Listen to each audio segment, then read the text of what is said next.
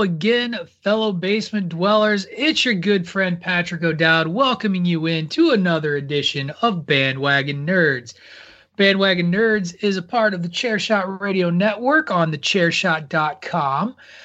Very, very excited day today. We have a loaded news day, two weeks in a row, two weeks in a row with tons and tons of news. Want to start with a brief show announcement uh, before we bring our co-hosts in today, and that is that uh, we're gonna we do have our three co-hosts, uh, but we are we are down a regular and, and are gonna be down a regular for a little bit uh, as DPP uh, is going on a hiatus uh, for a little while, and so as I kind of thought about what to do next, we're gonna try and rotate some people in, a lot of familiar faces. This week, though, very excited to have a co-host that has never been on the bandwagon. And I've gotten to do some podcasting with this guy on Mondays when I've done the three man weave and talk some sports and was noticing some responses on the bandwagon nerds Twitter polls, particularly when it came down to Doctor Strange and Doctor Fate. And so I'm very excited to welcome in someone I, I, was I was just blessed to know that that he's one of us, uh, Mr. Rey Cash. Rey Cash, welcome to the bandwagon. How you doing, man? You know, it's weird hearing introductions from me because normally I'm the host of what of normal right. show I'm on. So uh, that's very flattering. If if I'm quite melanated, so if I wasn't so if I wasn't so melanated, I would be blushing right now. So thank you. Thank you for that wonderful introduction. I'm doing hey, good. I, it's a pleasure to be on, guys. Right, I'm excited to have you on, and of course, we always um, we we tend to have a three uh, three man booth, and that is no different this week. And welcome in our other regular co-host, Mr. David Ungar. David, how are things in Bakersfield? About as good as they were when we were talking off air. Uh, just the the shithole of California, but yeah, uh, DP. What is the word we use on the DWI? He's on a sabbatical. That that's what he said. He's on a sabbatical from us for a little while. And uh, yeah. but I, I'm excited to have Rey in here because I've heard, you know, we've heard about it for a while now that Rey's just a card carrying nerd like the rest of us. So I mean, when I sent Rey the rundown, the response I got back was, "I'm good on all of this except for Helstrom." So, which, and I'll be honest, I'm good on all of this except for Helstrom too, because not exactly a, a, top of the line comic that, that I follow. And so a, a television show that I think is getting canceled after one season will the, be. The trailer is dope though. The trailer is pretty dope. dope. Yeah. Yeah. That was interesting. Right. And we're going to get to that. We're going to cover, we got a lot of Marvel news this week, finally. Finally got some Marvel news. And we've joked repeatedly on this show that it has been a DC world that we've lived in this summer during COVID 19. But just some, I think, some really exciting news bits some um, yeah, like I, I guess yeah, Helstrom is is kind of my man, and some bad news that we've been expecting. We're also going to revisit the Ray Fisher, Joss Whedon, Warner Brothers Justice League drama as a little bit of news came out about that. The Walking Dead returns tonight. We record on Sunday. So by the time you're listening to this, Walking Dead will have returned because we drop on Monday. So it'll be a day old of course, we can't avoid talking about the boys, and, and that's going to get, you know, that's going to be the, the linchpin of our discussion. But before we go into all that, I just want to talk about uh, what just happened to me about two hours ago before we came on the air.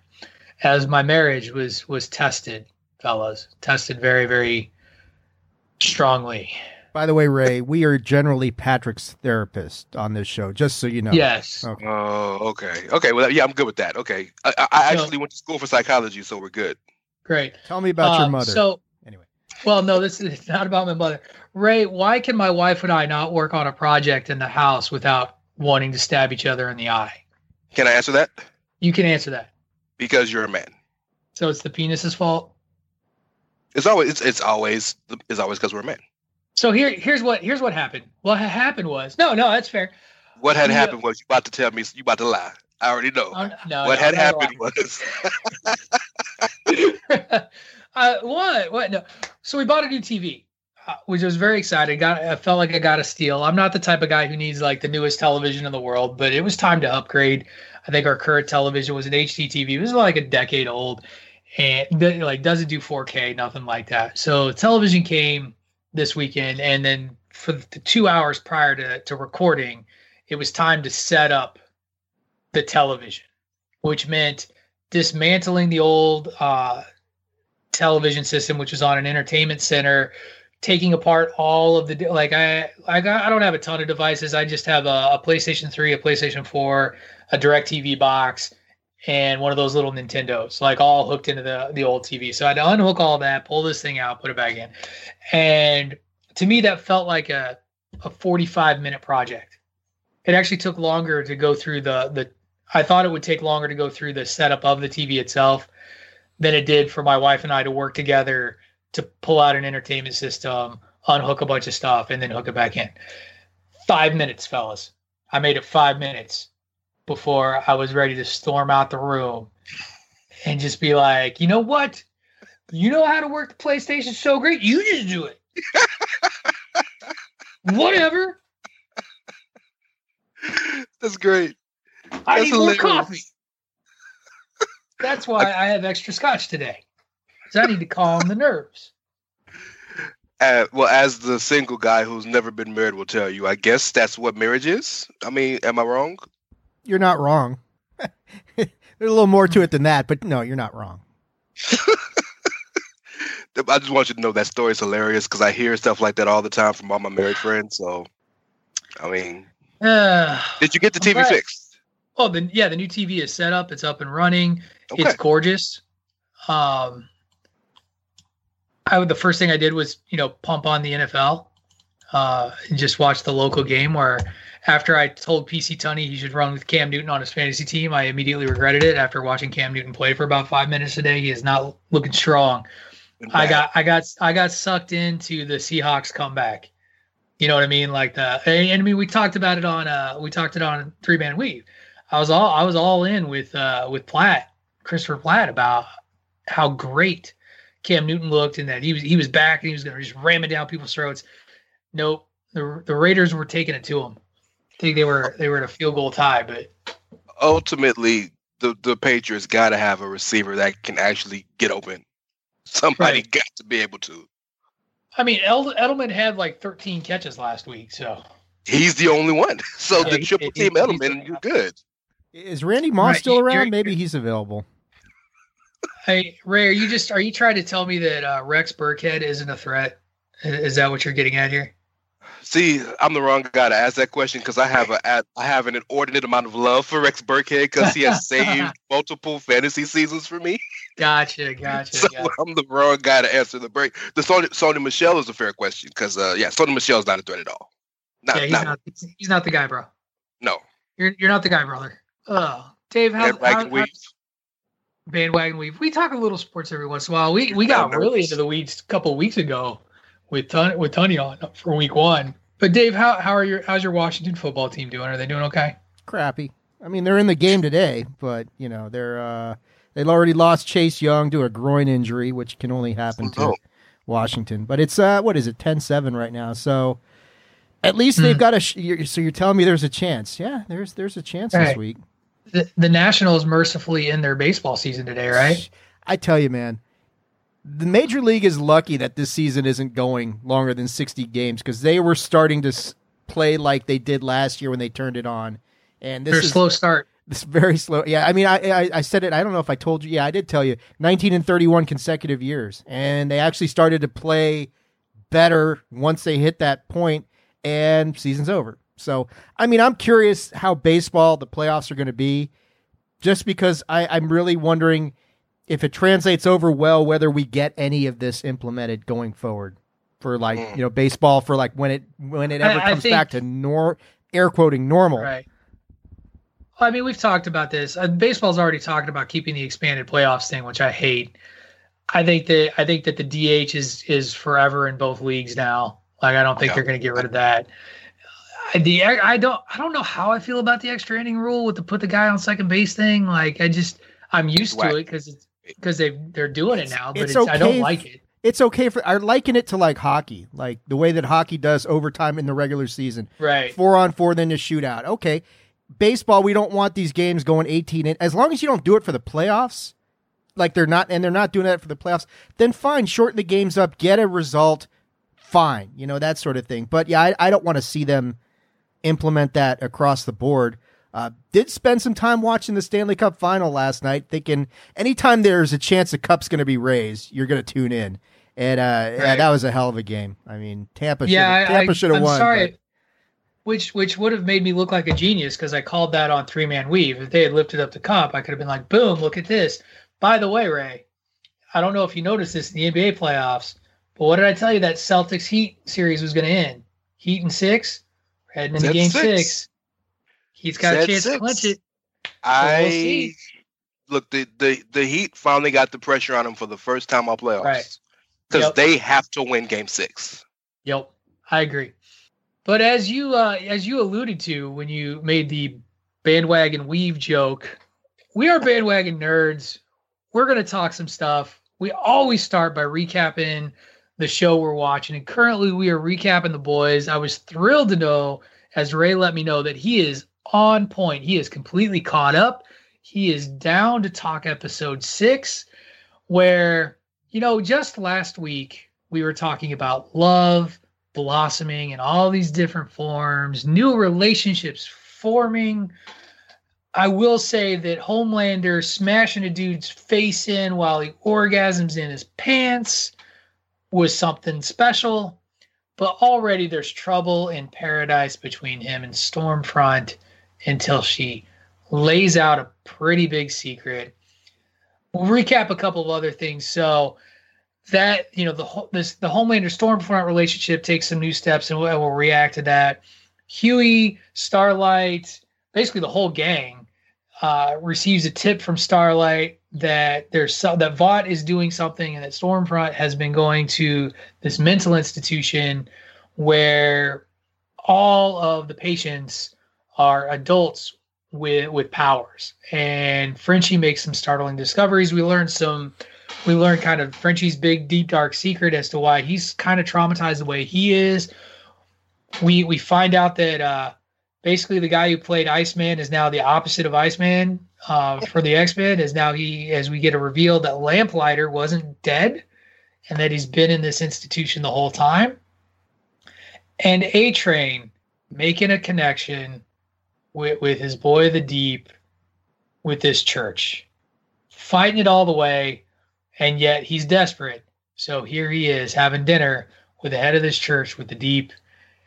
And, and i can't remember the head of the church's name. I, do you remember it dave? I, this this is the other thing about me rey is i forget the names of all the characters on the show even when i've been watching it since episode one no, my, like I forgot, I forgot Butcher's name for like a month. oh wow! My my big question about that whole Church of the Collective thing is what is the deal with Fresca? Anybody figured that out? What is going on with the Fresca? Is there something in Not the Fresca? Yet. There's got to be something there's in the probably, Fresca. There's probably something in the Fresca. It's like going to be the so, new Kool Aid or something. So why don't we start with reacting to the big reveal we got about Stormfront? That that came at the end. And if you were a reader of the comics, if you read the comics, this was not a surprise because this is relatively true to the character. But Stormfront's been a lot around a heck of a lot longer than a lot of the uh, than any of the other superheroes that we know of. Since what, 1919? Is that what she said? 1919. I was spotted in around World War II, married to a Nazi yeah. by the name oh, of. She's not married to a Nazi. She is a Nazi. Yeah, well, she she is. she is. a Nazi, but yeah. What was it Franklin Vought or something like that? Wasn't that the, yes, uh, the yeah. founder? The founder of Vought, and and yeah, basically, for lack of a better term, Vought has now suddenly turned into the uh, Third Reich brought into 2020. right? I mean, that's really is, where we isn't, are. Isn't it interesting that Amazon has a show uh, called the uh, what's the, the, the man with the castle show where um Nazis won. Yep. The man from the High Castle where the Nazis won the, the World War II and now in the boys basically the Nazis are coming back. Like are they trying to tell us something? Here's a, here's the thing that I've found the last two weeks watching these episodes. Sometimes things feel a little too on the nose. and, and it just feels really on the nose with what's going on around us, like, you know, and sort of in the real world and just kind of reflective of, of where we are. So now, this is like a clandestine Nazi organization that is infiltrated and taking over America with its superheroes. Uh, but you see this like kind of blatantly in the streets right now that that there is this like white nationalist movement that has a level of acceptance for Nazis. And that's crazy to me that you would sit there and you would watch this on a show and be like, no, no, this is crazy. This can't possibly be, you know, a thing. And then you just look out your, like yesterday, I was driving down the street and I got to see dueling like protests between Black Lives Matter folks and these were Trump supporters, but more than a couple flags, not of the swastika, but of the stars and bars right there. And it just it made it blew my mind that here we are try like got all this shit that we're like, nah, this ain't real. And, yet at the other on the other side of it, I was like, I can't look away from this because it's, it's a little too on the nose. It was like the social media stuff last week's episode where Stormfront just shows how easy it is to change public perception with a meme. Mm-hmm. It's you know we always you always heard the saying art imitates life. Right. I feel like life is imitating art now, right. almost. Um, can I, can I point out something interesting to you guys real quick about that particular point and kind of how Stormfront has been uh, snarling, so to speak, at A Train? Yep. Um, Carl, one of my co-hosts from Outsiders Edge, um, texted me a couple of episodes ago and asked me because he's always very respectful about any issue of any racial issue and getting my opinion before he says anything or does anything. And he was really concerned because a lot of his friends or a lot of people he was maybe following were having some taking umbrage with a lot of the things happening on the boys, primarily that so many minorities are getting murked, right? And there was the episode where they were on extra with Maria Menounos, and they spit the numbers that 92% of the soups are white. Yep. You know? And now that we know that soups are created, not born, that's I'm sure on purpose. Um, and I and I told him the beauty of the show is they're not doing these things just to get a pop, right? This isn't The Walking Dead where we're doing crazy things to get not ratings, but to get a oh my god, like everything in this has a point. And now we see that that, that Stormfront is a Nazi. Now we see that the whole company was built for the purpose of taking over, right? And you're right. starting to see a lot of these things make sense. Now it makes sense why Homelander is so pro America. Now it makes sense why A Train is kind of being ostracized because, of course, he's a stereotypical kid from the south side of Chicago who got to take care of his whole family and is addicted to this and right but it's starting to make sense why these things are happening. I think it's fantastic storytelling because it came out of left field. I never read the comics. Right. So me, for me, like this is new for me too. Yeah. So it came out of left field, but then you're like, oh, well, that makes sense because you knew something was up. This episode, to me, I don't know. I, I made the comment to my wife, uh, so I'll make it here and see what you think, Patrick. Well, well, Rey too, since you've been following. To me, this was the most powerful episode of either of the first two seasons. I felt just because of everything that was happening, everything from from lamplighter, you know, I mean, just talking about torching Mallory's grandkids and how that went so wrong. And and yeah, Frenchie's big secret was he was supposed to stop him, but he went to save his friend, and three months later it was all in vain anyway. Um, you've got the stuff with, with with Starlight, who kills the guy and has to come to terms with, and basically it's like, fuck him, he shouldn't have pulled a gun on us. Um, Hughie battling for his life. You got the stuff with the deep and A train. You, you've got the issue. I mean, yeah, center to all of this is the fact that you know Homelander feels betrayed for a moment and decides that you know he he's pissed off and he so he torches his own trailer because he's he's heartbroken or something. No, no, it was it was faulty wiring. Yeah, well, can oh, you yeah, hear him? Course, yeah, I, well, Homelander would never lie, would he? That's right. Uh, so no, no, not at all. He's he's America. And then and then Stormfront, yeah. I mean, you get the the big reveal that yeah, not only is she Liberty, but uh, she's been around forever, and and Homelander is the key to all their plans. He's their perfect neo-Nazi.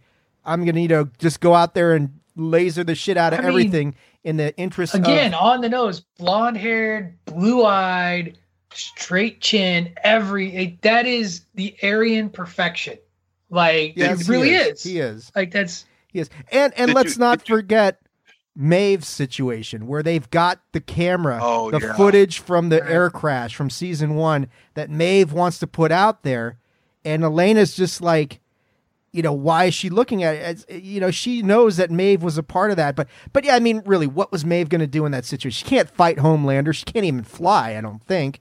So what is she going to hmm. do in that situation? She was in a no-win situation. So everything that just kind of moved. I mean, okay, this is episode six. There's two episodes remaining, but this felt just emotionally the most powerful of any of the ones from the se- first two seasons. I felt just everything going on. I was just like, wow. Rey, you were about to chime in. What, what were you going to say before? Oh, uh, just real quick. Um, one, remember last episode when they went, uh, maybe it's two episodes ago, when they went down to the south to see the black lady who was whose uh, yep. brother and dad or dad I think was killed by Liberty yep. or Stormfront, and you see that big mural of Homelander with the stars and bars on his on his cape, like yep. that was chillingly t- like telling. And the second part is, if I can bring some levity to the situation, yes, this was absolutely the most emotional story, but this will forever be the episode where Mother's Milk got choked by a dick. Yep. So like that's right. Forever will be this episode. Oh, like man. everything that happened was powerful, but Laz Alonso, Laz Alonso got choked by a 17 foot penis, it, and it's hilarious. When when, it, when the thing busted through, I was like, "Oh, the dick guy can extend it." Like that's exactly what went through my head when it. that's a like, superpower. That's fantastic. Right. Sponsored by Get Pornhub. Right. You mentioned this the other. You mentioned this earlier in your kind of rundown thing, but the other kind of emotional weight thing that I really you saw develop there was the the relationship between Hughie, um, Starlight, and Butcher.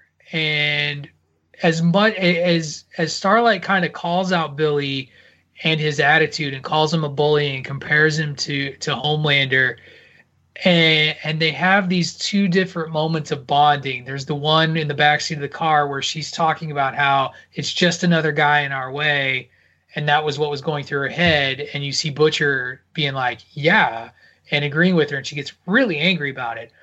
But then when they're staring down at Hughie, you have this kind of cute, adorable, more human moment where it's like all this embarrassing stuff that they know about Hughie, and you know that they both love him. That you know, the butcher looks at at Hughie as the little brother he lost, and that Starlight is just completely in love with Hughie, and Hughie's in love with her too, even though they're not saying it because we have to be like we're tortured and in love we can't love each other because it'll go wrong. But like, let's be real, like they're just all about each other. It's very much like any other superhero thing where, where you've got a normal person involved with a superhero and they, they can't because it puts the other one at risk and that sort of thing. So you've got that going on. But like you raise a good point, Patrick, there there is like with Butcher, there was there was a moment in this episode where I felt okay, he may be progressing a little bit where he's got uh, Starlight in his sights with that sniper rifle, and he can take her out, and he doesn't. And so that tells me, okay, maybe not all soup. The only good soup is a dead soup. Maybe he's not thinking that way, at least as far as she's concerned. So I think they're well, and may, and maybe this brings it back to the kid that's not his. Mm-hmm. That's right. what it is. Right. You, you took you took the point out of my mouth. Yeah, that's oh, exactly I'm what sorry, Rey. No, no please look. No, yeah, well, yeah, no. no, and and Rey made I, a good welcome point. to the show. Now, be quiet. Rey made a really good point talking about when Liberty killed the black guy in that episode. Right. To episode. Now all of a sudden you look at it and say, okay, that was that was racially motivated. That had nothing to do with anything yeah. else but race. And you know, it didn't make sense at the time. Now you're looking at it, it's like, God, what a bitch. But I already thought I mean, that anyway. I mean, I was saying God, what a bitch from the from the get go, but yet I like she's a very interesting and complex character. We haven't even talked about her fucking daughter. Like yeah. and, daughter and who's like, has, like 80 years old or whatever it is. right, and dead. Yeah. Like died of old age. Died of like she uh, Alzheimer's. child. Yeah. Yeah. And, yeah, and, and Storm- where that motivation comes into play. So Stormfront's patient zero, essentially, is what we learned in this episode. It yeah. seems like it, yeah. Well, he's she said she's the first person he tried it on and it worked. What's interesting is he tried it on her, she was an adult and it stabilized, but they're still struggling to create to keep that same formula going, which I think is really interesting to me when you notice everything that happened at the asylum and the one that got out at the end of the yeah. show. And she's still out. Walking for... She's still well, out there. I wonder if she's the one who killed Agent What's Her Nuts at the beginning of the season. Yeah. Because remember how remember how that agent died? Yeah. Her head exploded through what looked like telekinesis. Right. And that's what what she did. Like she's crushing everything with her mind. So Patrick, I gotta ask you, because we reviewed this movie on the nerd review. Did Project Power steal from the boys or did the boys steal from Project Power? I'm going with Project Power stole from the boys. Because oh, yeah, it's the, totally. It's the totally. same thing. We have this compound that we're testing out that gives people powers and we need to stabilize it. And oh wait, that's what they're doing here at Shady Grove Asylum. Well, but and I will say this: they made it very clear there are rules with this compound in the boys. Like it works in babies, but they want adults. It's like um, can't believe I'm going to go Star Wars. It's Clone Wars. They want the fully grown clone as fast as possible, as opposed to the baby that needs to go through, you know, aging and, and reaching maturity. So yeah, Vought's just terrible. And now we know a lot more about why Vought is terrible. So, yeah, good. I, I, I didn't find I, I didn't enjoy this episode as much as I enjoyed episode what six, this is six. I I liked episode five more, but I think it's more just because uh, I'm a softy and love, you know, the the idea of just the varying ways that they looked at love in episode five, whereas this one was much more thrusting forward the story and what's really going on here and what the motivation was. Breakneck pace. Um, did we miss anything? Lamplighter. I guess we should talk a little bit about Lamplighter. The Lamplighter story is very deep to me, by the way. Right. Tell us more.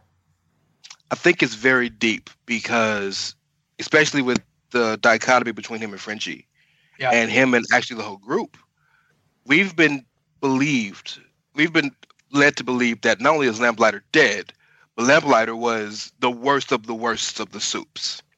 When in fact, he was a pawn for not only Vought, but for Mallory and the boys. Right. They were blackmailing him.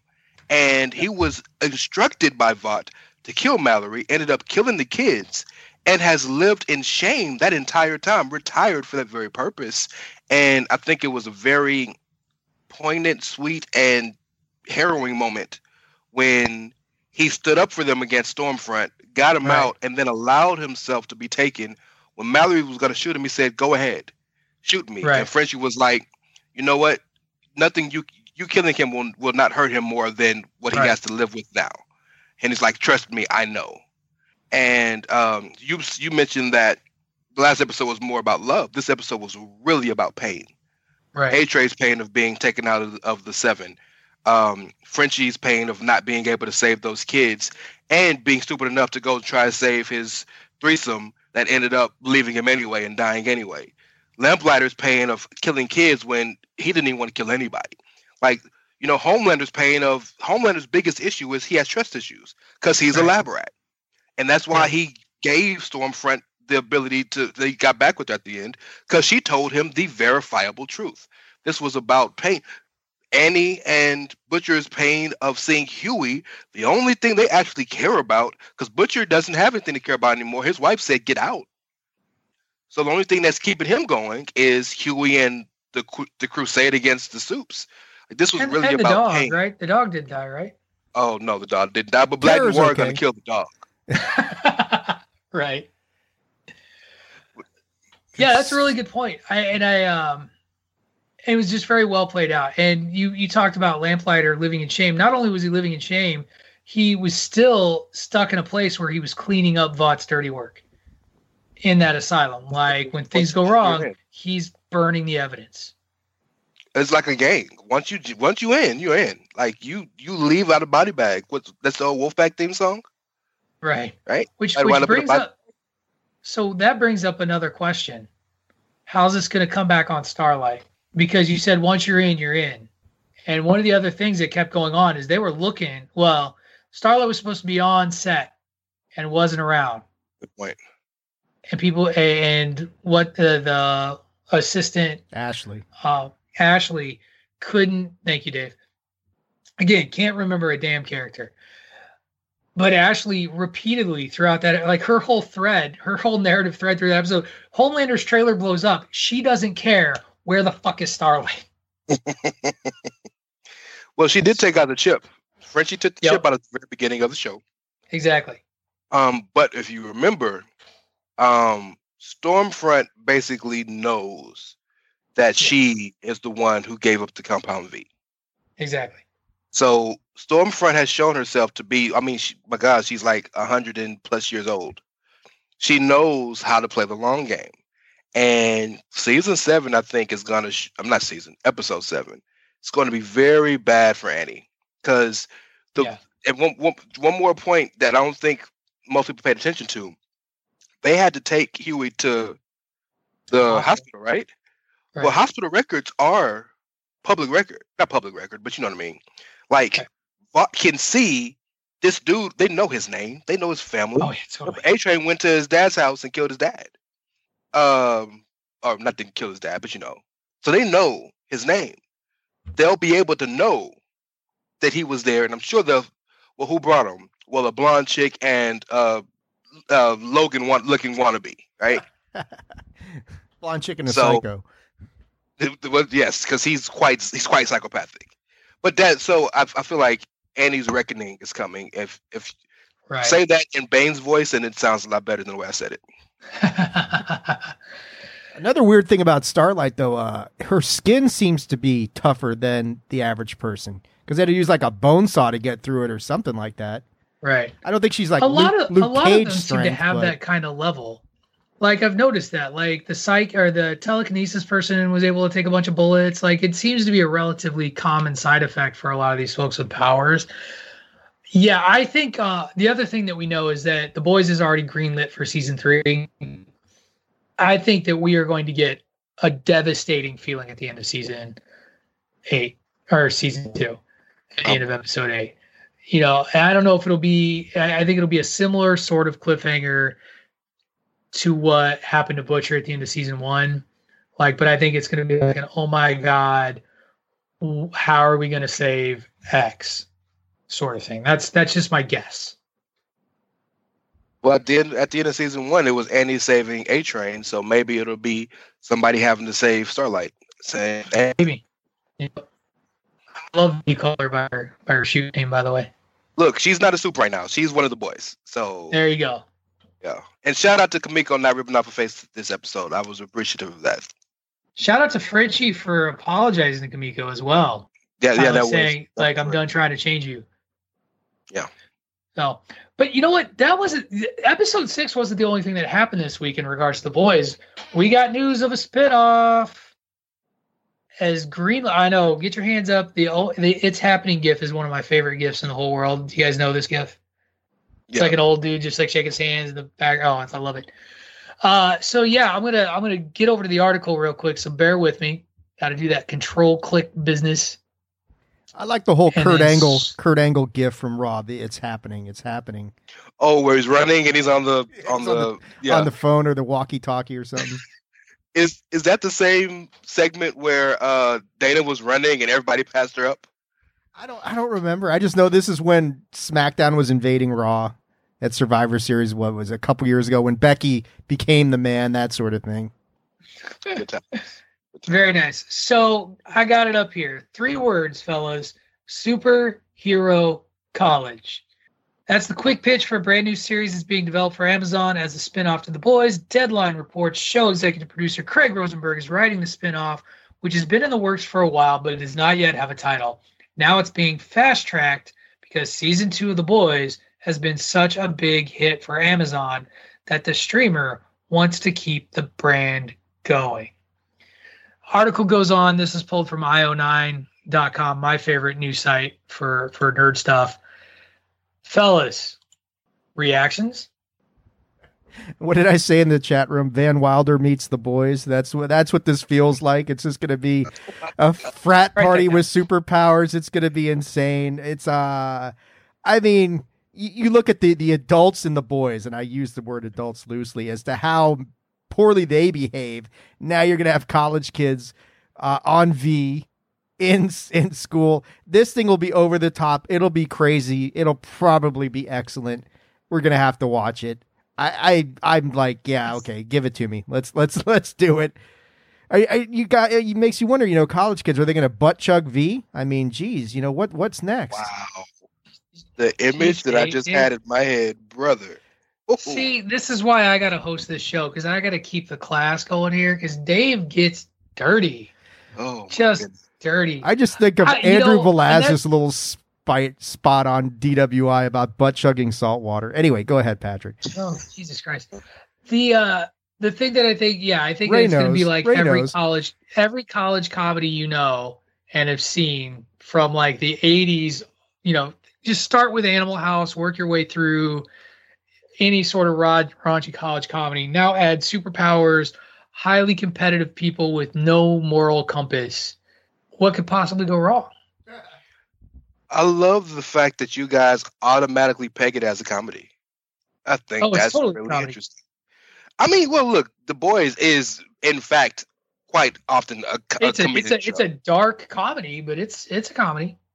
So the thing that drew me to The Boys in general, just the premise of the of the show, was right. the idea that this is the first time we've seen manufactured superheroes.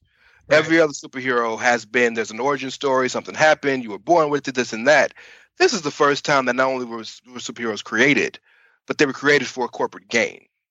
So I thought that was the really dope premise of it. So to see the origin story of this from a collegiate perspective where they're learning their powers, I'm just curious, are they already gonna is it gonna be under the impression that they were born with it still? Or is this gonna be under the impression that they already know they're being created? That's gonna be right. a big yeah, part of the, where in the continuity does it fit? Yeah. Uh, and I do think it's a college, if I read the premise right, it is a college that is run by Vought. Mm-hmm and I think that they know that. So I do think that it's going to take that sort of cutthroat, competitive for a job piece of it. You know, oh, like so the next member of the seven type deal. Right. Got you. I think that's going to be a part of it as well. Plus, you throw in hormones. Like you throw in hormones, 18 year olds with superpowers. And that's the thing is I've always whenever I describe this show to people, you talked about sort of the corporate part of it.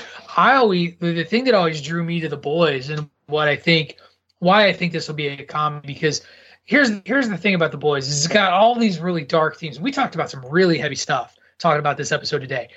It's also the show where a dude orgasmed and smashed a dude's face in. It's also the show where a guy got choked by a dick.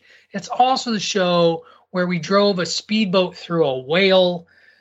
Like it it's over the top violent and gratuitous and yet at the same time when I watched those scenes, I didn't go, "Oh my god!" I went. now, when Kimiko ripped a dude's face off, I went, "Oh my god!" So it has all of that, and I just I see them at the very least. You know, you're going to get at least one frat party episode mm-hmm. with with the boys. You know, you're going to get like a job fair episode of some form. Like I just I think of my own collegiate experience and the things that I like that I exper- that that I grew up going through and now. I'm like, so everything I did in college, but with superheroes who know they are powerful and oh, it's gonna be. I think it's gonna be dark. I think it's gonna be grim. I also think it's gonna be kind of hilarious. Sign me up. I'm ready. My body's ready, Patrick. I'm ready. Yes, because what this world needs is another spinoff, right? Well, that's uh, f- nice foreshadowing. Oh, that's right, right huh? Hashtag journalism. I see it. Hashtag, yeah, because that brings me right into this Sunday, today, when we were recording the show.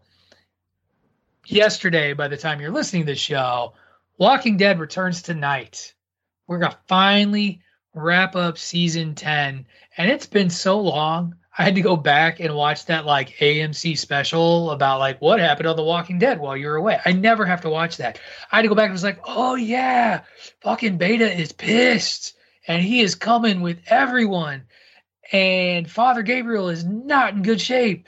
And there's like it Armageddon is coming with the Whisperers and this mass of walkers. Now, Dave, you're not as up on The Walking Dead as Rey and I, am I right? I'm still stuck on season eight, trying to get caught up because that's where my wife my wife bailed on me when uh when the tiger got killed. She's like, "That's it, I'm out."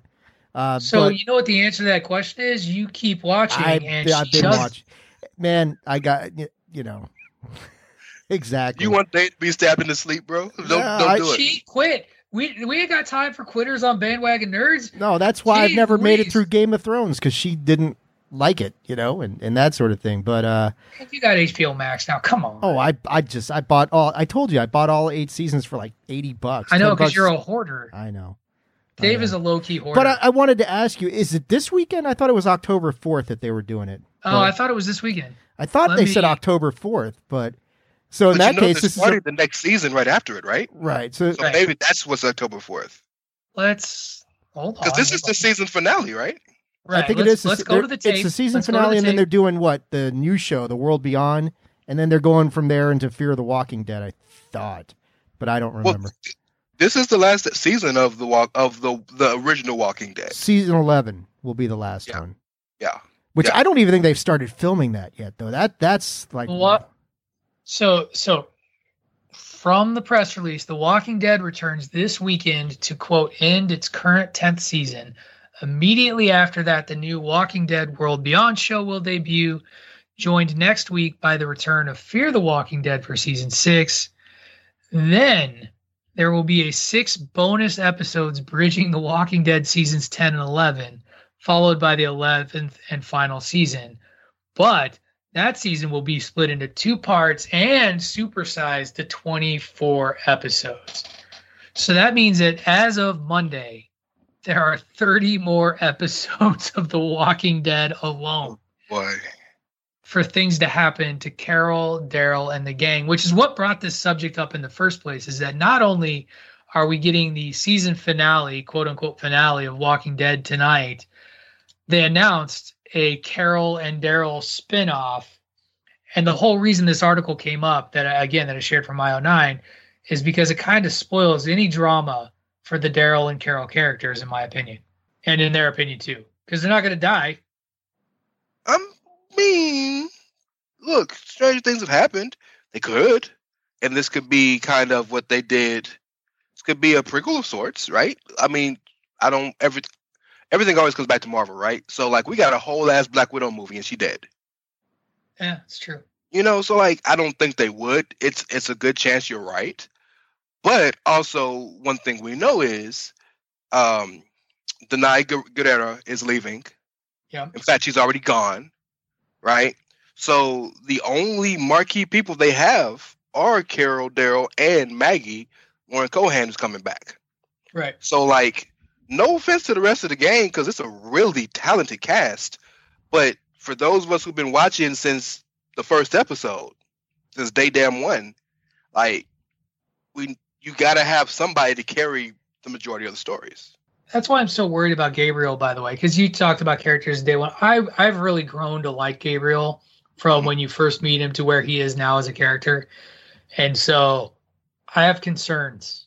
I haven't seen it, so. You, I was like, Dave, Dave, Dave can. But no, I, I did. I mean, I always like Gabriel. I mean, I'm I'm at in the comics. I'm at issue 193, which is the end, and uh, it's Right. like, all right, I'm I, I'm I'm gonna put off actually reading this thing for a while because I'm not I'm not ready for it. Uh, But I mean, you know, Rick Orty's dead, so I mean, 192 was just a gut gut you know gut shot and that sort of thing. So.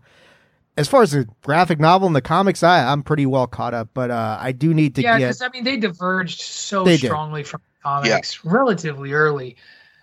So I made a joke about spin-offs, but now I'm going to ask the question about spin-offs because we are looking at four spin-offs from The Walking Dead. If you look at Fear the Walking Dead, this Carol and Daryl spin-off, the Walking I can't the World Beyond, and then these uh, Rick centric movies, which will also have Michonne in them as, as a role as well. So she's not gone, gone, gone. How much is too much? Is this too much? Is there really any interest for for three spin off shows? And I haven't watched the I haven't watched Fear the Walking Dead, so like because I just I, I don't know I don't see it, and I know that that's got um what's his name in it? What's the Um, Okay. uh, guy who plays Morgan, uh, right? Morgan, right Morgan? yeah. That's what I was trying to think. Lennie James, Lennie James. Yeah, yeah, who's always been one of my favorite characters. Fantastic. I think I think the answer is if it makes money, then it's not too much, you know. And right now, that's that's it's a franchise that is still very profitable for AMC, so they are going to milk this for everything it's worth, and why not? I mean, if people are still tuning in, you know, you guys are still watching it. I want to watch it. It's not like I'm watching. I, I, mean, I'm watching the flagship, but I ain't watching any of the right spinoffs. I, I mean- I might watch the Rick movies just because that is a character. Uh, but I, I don't know that I need to watch a a, a show about Carol and Daryl. Yeah, I mean they've, and I don't know. You guys tell me because I, I mean, without well, you can spoil it. No, but they haven't started tagging each other. It's fine. that's what I was wondering. At this point, are, are they are they an item because they've been teasing that for No. fucking how many years? So She that's was, the with, she was with Ezekiel for a while. that's the beauty of their relationship is their relationship is they can't be without each other, but it's not romantic. And and and the reason da- like so at the end of toward going towards the end of season ten, um, whatever the the the crazy chick from the new group is, I can't remember Yeah. her name, the one that shoots the slingshot, or not the slingshot, but you know what I'm talking about. Yeah, I know, yeah. She ended up getting the the girl that that Daryl actually is in love with, Connie, trapped in Yeah. there with all the with all the the walkers. So like Daryl is pissed. So wait, wait. All right. So you tell me that this is from somebody who's behind on this. So there's a girl in there who's got a slingshot. Is her name? Did they bring Princess into this series? Is that who the, who it is? No, Okay. actually, actually, the girl that Daryl's in love with is deaf. And for the rec- she's the chick that's gonna the, the lady that's gonna play um one of the Eternals. Ah, Yep. okay. Yeah. Um, You know, if we So- ever get to see the Eternals. oh my god, 2027. Oh, my- Maybe Hold on, hold on. That's later in the show. That's after. That's after the commercial break. That's after the commercial break. hold on, we'll, we'll get to that after the commercial break. to answer your question real quick, um, yes, of course, money trumps all, right? But Marvel showed us that we can have continuity with multiple um, platforms. Fast and the Furious showed us that that's not just a Marvel thing, right? So the the world now is create the the platform, right? And Star Wars has done it successfully now with the Mand- Mandalorian and all the other things they're doing and the, the shows the issue the, the main thing to me is every show has to feel different fear the walking dead didn't feel different i gave it a season didn't care no more the world beyond is a dope idea because the world beyond shows hey well the world is better now. You know we have cities just don't lead a city. Right. and that's like a dope idea for me. And people love carol and daryl as a character. And carol's the best character in the show in my opinion in the history of the show because no other character has seen the arcs she's seen. She has been through more stuff than like other characters combined know what I Day mean? one. they she was an abused wife um you know and then she lost her daughter and so so much has happened to her she had to kill the kid by looking at the flowers like she's done everything Had Yeah. to kill the kid by looking at, you know what i'm look at the flowers. Yeah, I remember. I remember. look at the flowers lizzie like she is and it was she's such a great character because yeah, in the comics she's done like at this within the first hundred episodes, first first Yep. hundred issues, she's gone. She commits suicide. Uh, but here in the Right. show, she is, you know, arguably right up there with Rick as the most important, and Daryl is the most important character in the entirety of the show, which I never saw Agreed. coming when it first started. agreed oh and by the way walking dead's going on forever because you know they got the little babies and the little babies are important Mm, Yeah, rick and michonne's kids yeah. yeah. if is the girl's name who basically is like female carl she a badass Right. by the way to be so little she's like she she's like a damn near ninja. Yeah. Yeah. Is that? Well, I think I her, don't, I I don't think know her name it- is Mary Sue. Um, oh, sorry, inside joke. You guys, you guys don't know what a Mary Sue is? no. I do not, but um, Ah, you it's know, a really derog- it's a really derogatory term in regards to a character who's like kind of existed as ridiculously ridiculously OP'd in every single way, shape, and form that you could imagine. So I'll give you an example. Spider-Man in the MCU when he gets introduced in Civil War and like goes toe to toe with like everybody in in the Marvel Cinematic Universe, it is just like kind of ridiculous. Like he's kind of a Mary Sue. Um, got you. Wonder Woman gets tagged that way, Yes. and it's it's a little sexist. Rey in Star Wars, which I also that one I that one I kind of agree with. I mean, we went from need years and years and years of training, need one trip to the swamp of training to I just know how to force choke people, force heal people. I just learned how to do it. So anyway, but enough of that. The Rise of Skywalker is terrible, and you should never watch it. oh my god! There you go, Rey. That that. Welcome to the show. That's how uh, you just gonna throw that throw that in my lap, bro? That's that's what he have always not, does have with not, that movie. Have you not listened to the show, Rey? I mean, I have, but still, like, I, I'm not. I wasn't on the trash. show before. So I'll tell you what, we're gonna bring you back. I think we found our referee, Dave. Okay.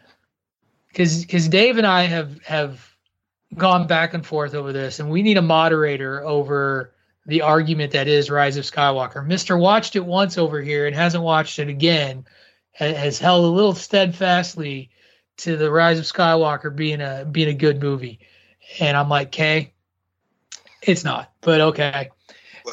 And we we've talked about doing an episode of Bandwagon Nerds where we, where we have it out. We just need to Judge Wapner or Judy if Judge Judy's your thing. I don't know. Oh, Um, Judge Mathis, baby. Damn, I give Judge Rey, I give Mathis, Rey yeah. more credibility than that. Jeez, man. Thank you. I Uh, appreciate bup. Oh, sorry. Judge Judy. Anyone? Nobody?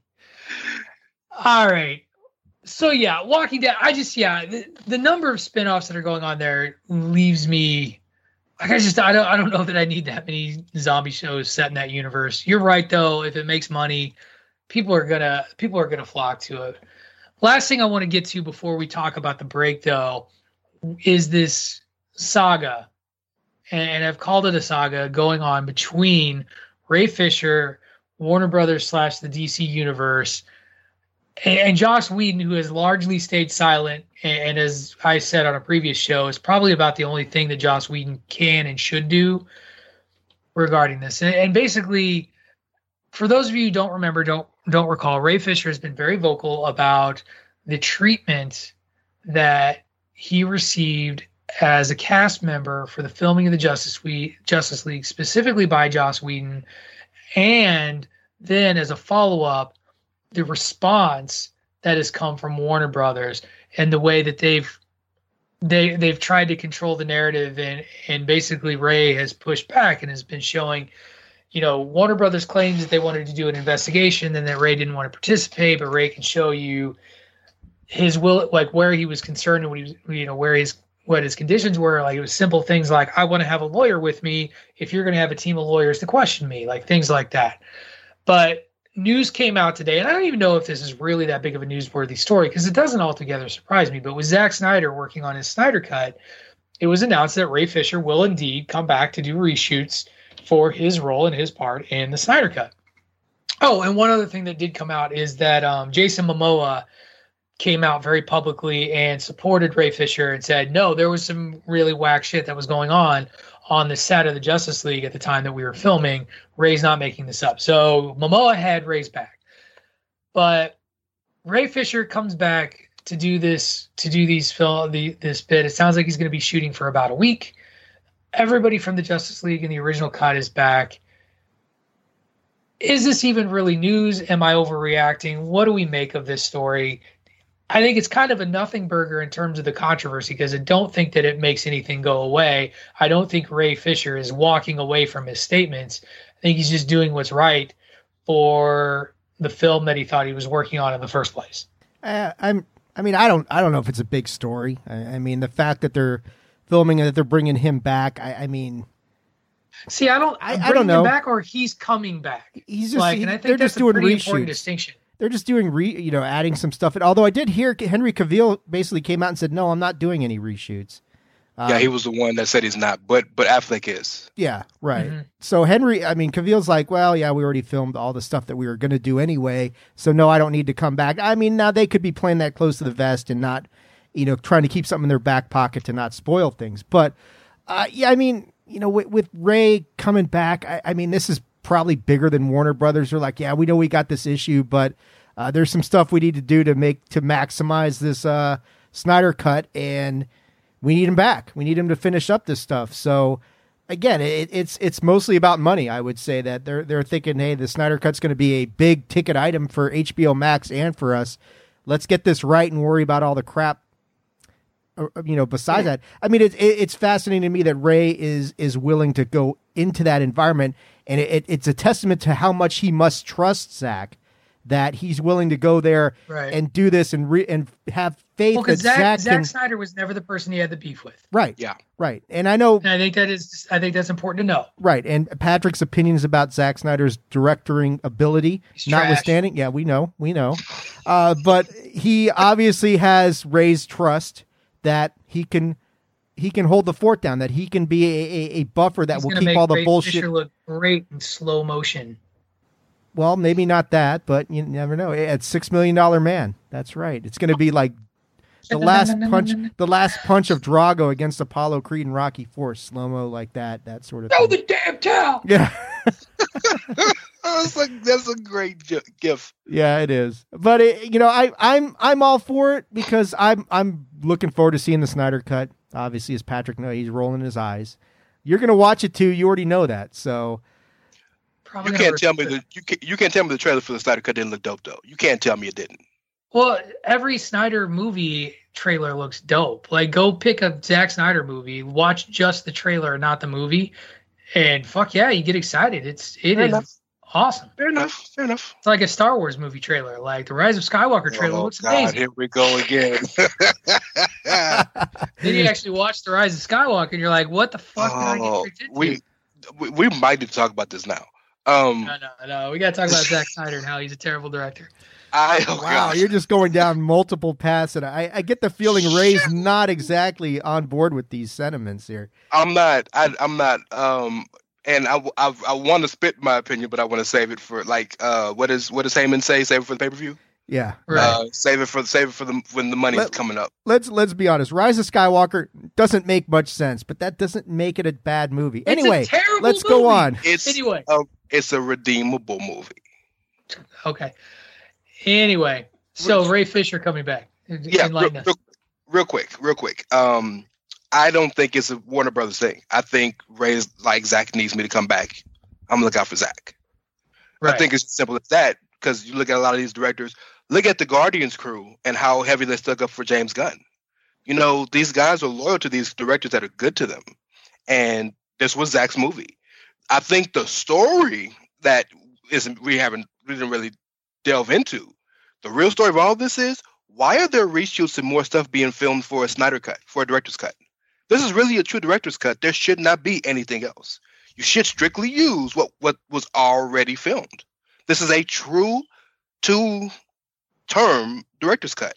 Essentially, what he what what he's secretly doing and what Warner Brothers is secretly doing is making a brand new movie. yeah. Or adding and a, adding they- enough to it that it's going to feel brand new. Yeah. Right. Well, and they've argued this, uh, like they talked about this before. I mean, it's his daughter died in the midst of filming, Mhm. and that resulted in him having to step away from the project, which was very reasonable. And he claims that he had about twenty percent of the movie left to film out of what was yeah out of what was used and uh, again this is all allegedly this is all you know Hollywood reporter level sort of stuff. You can find it anywhere. Whedon came in and allegedly drastically rewrote the script. You can tell the dialogue has shifted. It's very like it's a very Joss Whedon sort of style of dialogue, and and there's a level of cheese to it. Not quite Sam Raimi Spider-Man three cheese, but it's still pretty like like there's just where was it? Oh, during like the big final scene when Superman's just sort of like flying everywhere and being like, "Is this guy giving you trouble?" and like punching a guy, and it's like, Superman would say that shit though, bro. A Superman little would say more, that shit a though. little He more is- dramatic than that, but go but ahead. but if you look at but if you look at if you look at Zack Snyder's dialogue from Batman versus Superman: Dawn of Justice and Man compare it to the and or Man of Steel, yeah, and compare that dialogue to what was being used in Justice League, like it's it's distinctly different. Like it just has a different feel, and it has a very Joss Whedon Avengers one and two sort of feel, which is what Warner Brothers wanted them to do, because they were like, well, we got the guy who made the Avengers huge, he should be able to do whatever he wants. And what he did was he kind of messed with a different vision, and so in fairness to Zack Snyder, regardless of how I feel about him as a director, he had a vision. It was a consistent vision. And that third movie, part of what makes it not good is that it is a distinctly different feeling film shot in the old style. Like we couldn't choose, couldn't change the way the movie was shot and filmed, but he certainly could change the way the dialogue was put out there. And you can feel it and you can see it and it doesn't and it doesn't work. It's it's a square peg in a round hole. Yeah. Got nothing. I mean uh, it, it I mean, that's just the way that's the way it is. It's it's not the defense rests. Yeah. I'm I mean, scared to say anything else before i get more Zack snyder trashing comments no no so. go ahead go ahead and say it i'll, I'll rip you indiscriminately no i agree bro i agree no no it's cool I, yeah, I think more to come with this. I don't think this story is dead. What I th- what I'm worried about is that Warner Brothers is going to try to leverage this against Ray Fisher to be like, well, if you were so upset, why'd you come back? Because that's the sort of dirty shit that the studio does. See, unlike un- unlike uh, the the thing that brought us together, unlike these wrestlers, they got they got a union. they can't yeah. use that against them. The the SAG will will tear them a brand new one. And and it would reek I of sure it so. would reek of retaliation if they started doing that stuff. Yep. It's just going to be too obvious and They've already launched a smear campaign on him anyway. Why would this be any different? Like that like that's the thing is they tried to be like like they tried to control the narrative of what Ray Fisher was or wasn't doing in terms of cooperation for an investigation. Like I don't I wouldn't put it past them at all. You rightly or wrongly, whether it takes off or not. Like I if there's one thing I've learned about working with lawyers, throw it against a wall and see if it sticks. That's fair. Well, I, I right, Dave. I, I, I don't know. Dave? I don't know if I agree with that, but you know, there is a method to our madness. It's not always. I just, know, oh, my divorce attorney after the TV incident, like we've been talking. So. Yes, I'm. Are you an attorney? I actually am, Rey. That's what's up. I don't. I, don't. Even, I, didn't even stay at a Holiday Inn last night. You know, I, I'm actually a real attorney. See oh, here, I mean, we've talked about it so many times on the show, Dave, that I just sort of like because we've always had the scientist and the lawyer. Like that's that was that was the. That you know, the, it never hit me. And I'm just I'm just the dude who hates that. You're the dude. That's it. You're the dude. The dude abides. All right. Well, we'll put a bow on this for now. This story is not dead. We will continue to cover it as more news drops because I'm sure that we're going to be seeing repercussions of this well into the new year. We're going to take a quick break before we talk about Marvel and all the entertainment news that they gave us. Before we go away and you hear the sweet velvet pipes of Christopher Platt, it's my job to remind you that if you enjoy Bandwagon Nerds, if you enjoy the content on the chairshot.com and all that Chairshot Media gives you, please head on over to prowrestlingtees.com forward slash the chairshot and invest in the chairshot.com by buying a t shirt whether that is a bandwagon nerd shirt, we got one. Whether it is one of the two, a winner is you t-shirts that are out there. Though, Dave, I'm telling you, we got to get an East German Judge shirt. That's going to be our next one. Oh yeah, we got to keep talking about that. Oh yeah, man. Whether it's whether it's one of the multiple wrestling tees you can get out there, whether it's our logo, whether it's Jesus did the job, hashtag Save Tag Team Wrestling, whether it's the Platt Belaz 2020 campaign shirt, they're all there. Don't don't buy that one. Don't, don't buy Rey is anti Platt Belaz. Buy the shirt, just don't vote for him. That's all I say. Like okay, it, that's what Tony always vote, says. buy the shirt, don't support the campaign. I, I lied. It's twenty dollars if you want to be a standard, you know, low key, don't need anything fancy. But if you're feeling fancy, want something a little bit more comfortable, you know, rubbling up against your giblets, get yourself a soft style soft style t-shirt. Only about five dollars more. Yeah, Rey. He just Invest said gi- he just said giblets. I did. You heard I it. said giblets. Just I'm I'm registering that in my brain. Okay. yeah, Please, you just, you just roll with that. When we come back, talk a little Marvel Cinematic Universe news. You're listening to Bandwagon Nerds here on the Chairshot Radio Network, a part of the Chairshot.com thechairshot.com. Always use your head. Why should you visit thechairshot.com? Thechairshot.com is your home for hard hitting reviews, news, opinion, and analysis with attitude. Why? Because you're smarter than the average fan. Thechairshot.com. Always use your head. This is your boy Kenny Killer telling you to make sure you check out thechairshot.com, bringing you breaking news, interviews, podcasts galore, everything pro wrestling. Make sure you check it out, thechairshot.com. Welcome back, fellow basement dwellers. We're here for the tail end of our show where, gentlemen, we've been waiting all year, it seems like. In fact, eh, just a moment of silence for the fact that there will be no Marvel films in 2020. Yeah. Okay. We knew that. We knew that was coming. But I think what was really infuriating to this show and what we kept talking about week after week after week is that DC kept rolling out news and, and just dropping stuff. And we were like, where the hell is Marvel?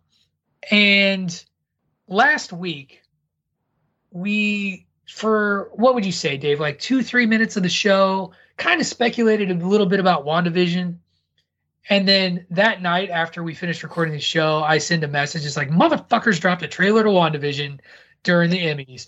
And we don't get to talk about it until a whole week later when it's going to be old and stale. And so I'm going to mess with the order a little bit. We'll go, we'll go old news first. But we got a WandaVision trailer. This is going to be the first DCU show that drops on Disney Plus and MCU. that's a bonkers trailer or MCU. Sorry, got Disney DC Plus. on the brain, man. I do. The MCU show. It's going to be the first one. It's going to replace Falcon and the Winter Soldier to air on DC or DC. Damn it, Disney Plus. Zack Snyder on the brain, bro. That's what it right, is. That guy on Disney Plus, allegedly November, December trailer was bonkers. There's a lot going on there. Gentlemen, I'll go to Rey first because you're the guest. Reactions to what you saw in the WandaVision trailer.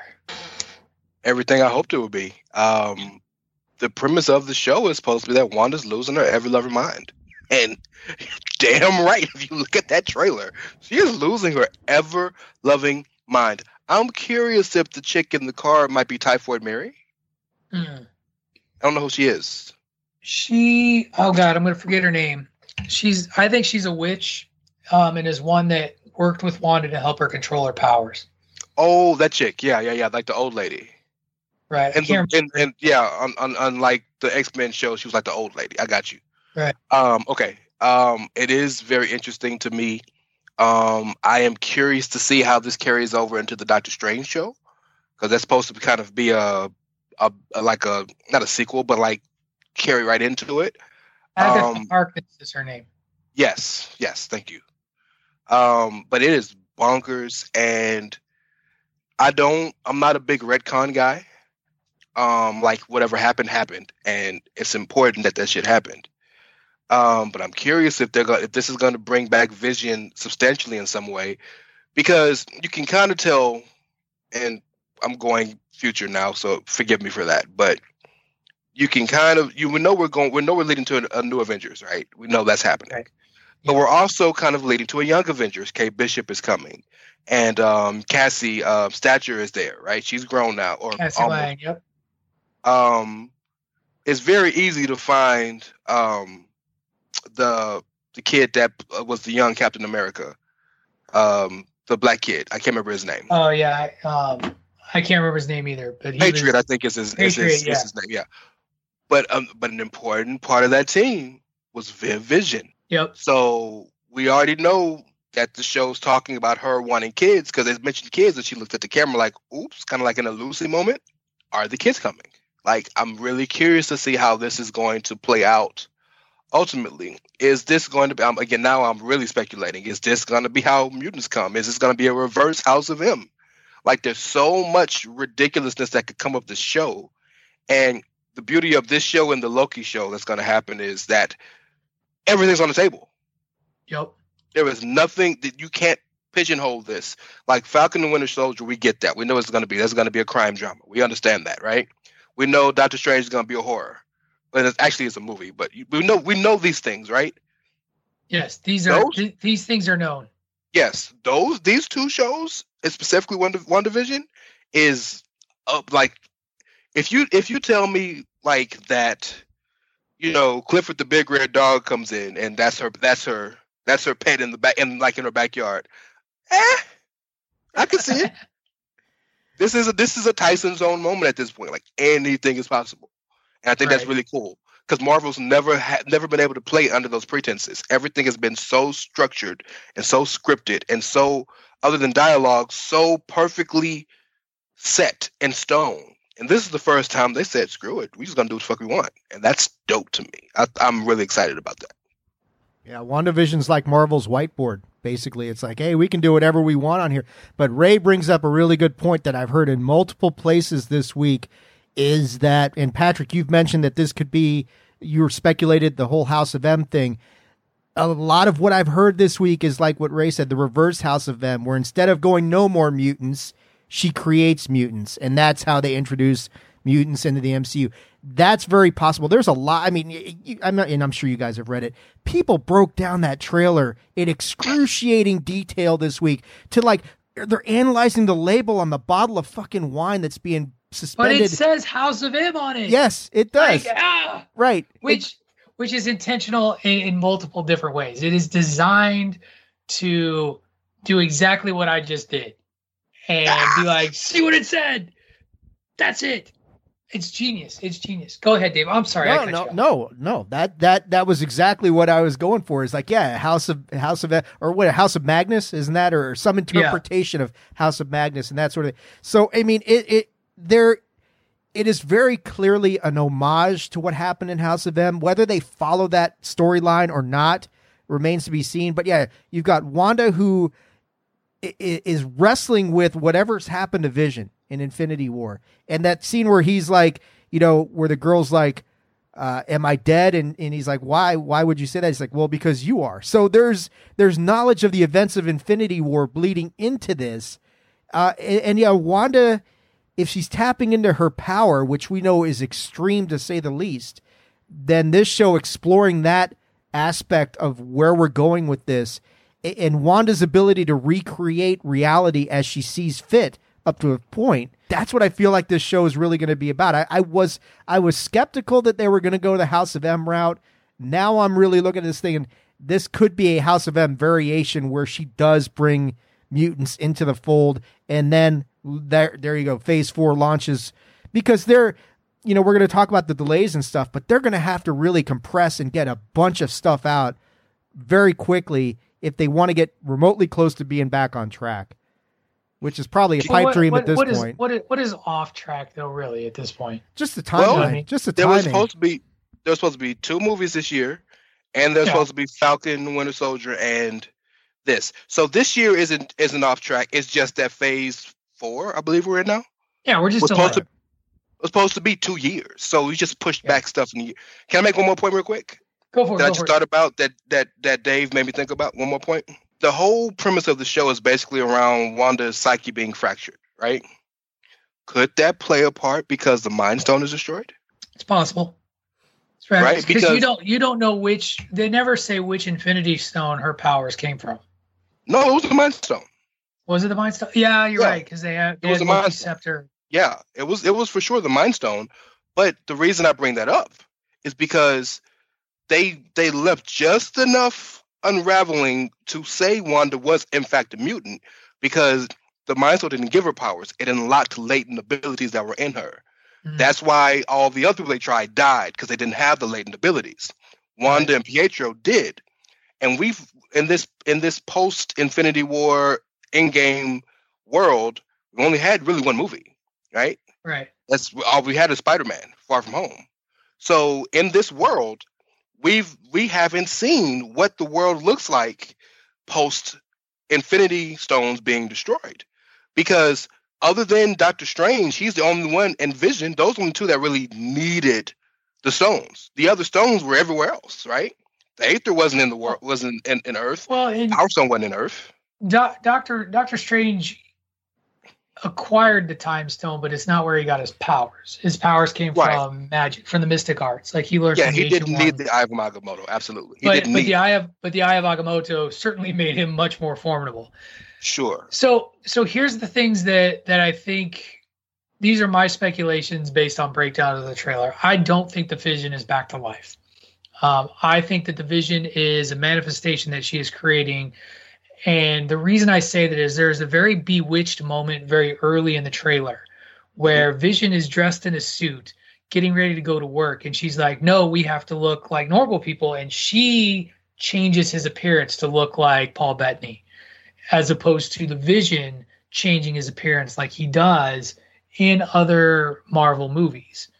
Uh, namely, I think it's Civil War, where he makes him, or not Civil War, it's the, uh, it's um, Infinity War at the very beginning when they're when they're together in Europe. Like he's able to make himself look like like a person. And in this one, she changes him. She has clearly created a pocket reality of some sort because there's that scene where um, young Monica Rambeau has been thrown out of this this reality where people clearly know that they're there and is watching it. And what's and that so about? I, what is her? What does she have to do with all of this? I'm, that we, we I think she joined Sword.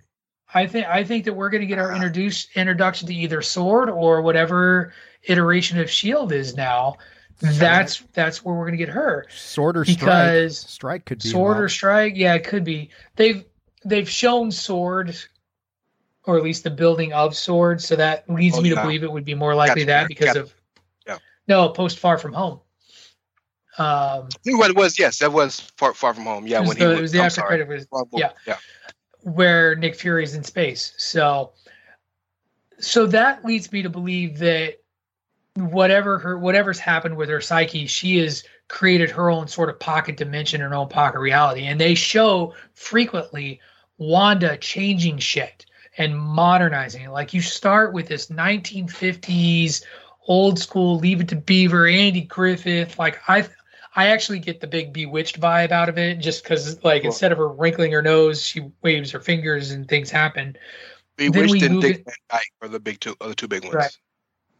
Then you get like an 80s sitcom. There's something in the 70s there, but like you just see her kind of progressing through time and changing reality, and it's like, in the in the House of M storyline, well, not in the House of M storyline, in the Avengers Disassembled storyline, that's what she kept doing. She kept altering reality over and over and over again, trying to bring back the children she lost and didn't have, and created this family with herself and Vision and two children. Uh, two children. Sorry, I lost my voice there a little bit. So I'm very excited about this trailer. I'm just like I said, I'm crushed that it took like I was just so sad that we couldn't strike while the iron was hot. I was like, damn, if Marvel had only waited and come just a you know and drop this before the Emmys. To be fair, you know, say though, it like like nine o'clock in the morning. To be fair, people have been talking about it for the entire week anyway, so right. we didn't miss much. No, what no, else is there to talk about? You know, from a comic perspective. Well, it's funny that you should mention that because that'll segue nicely into some of the other news that got dropped. Because I think we're all journalism. in. Hashtag journalism. That's not my show though. I don't steal hashtags. Yeah, you know, we are family. That's fair.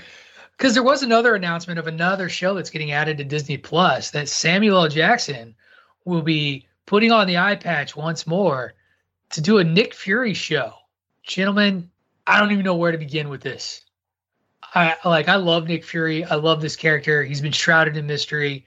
There's no Howling Commandos to be like Nick Fury and the Howling Commandos is this Nick Fury? Are we going to get Nick Fury in space? Can we have Nick Fury in space? Can that just be the whole show? He was on the what the Skrull ship at the end station. of Far From Home or whatever it was. Right.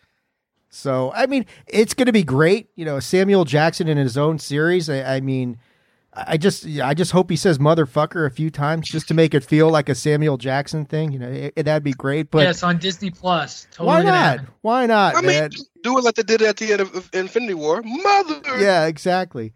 But I, but the thing with the show is, uh, yeah, I mean, which version of Nick Fury are, is it? Is it a prequel? We've seen some of that in Captain Marvel as to who he was. Is it like you're saying, Patrick? Is it Nick Fury in space? Uh, you know that we saw at the end of Far From Home. Is it probably more than likely something in between? Uh, is it more of his origin stories, just the adventures of Nick Fury and all of these various? It, it's exciting, you know, but it's all just rampant speculation now. Okay, what what part of the timeline are we looking at here? But yeah, I mean, you know, a Nick Fury spinoff standalone show on Disney Plus in 2027 with the rest of it. Why not? You know, let's do it. I I say we get weird.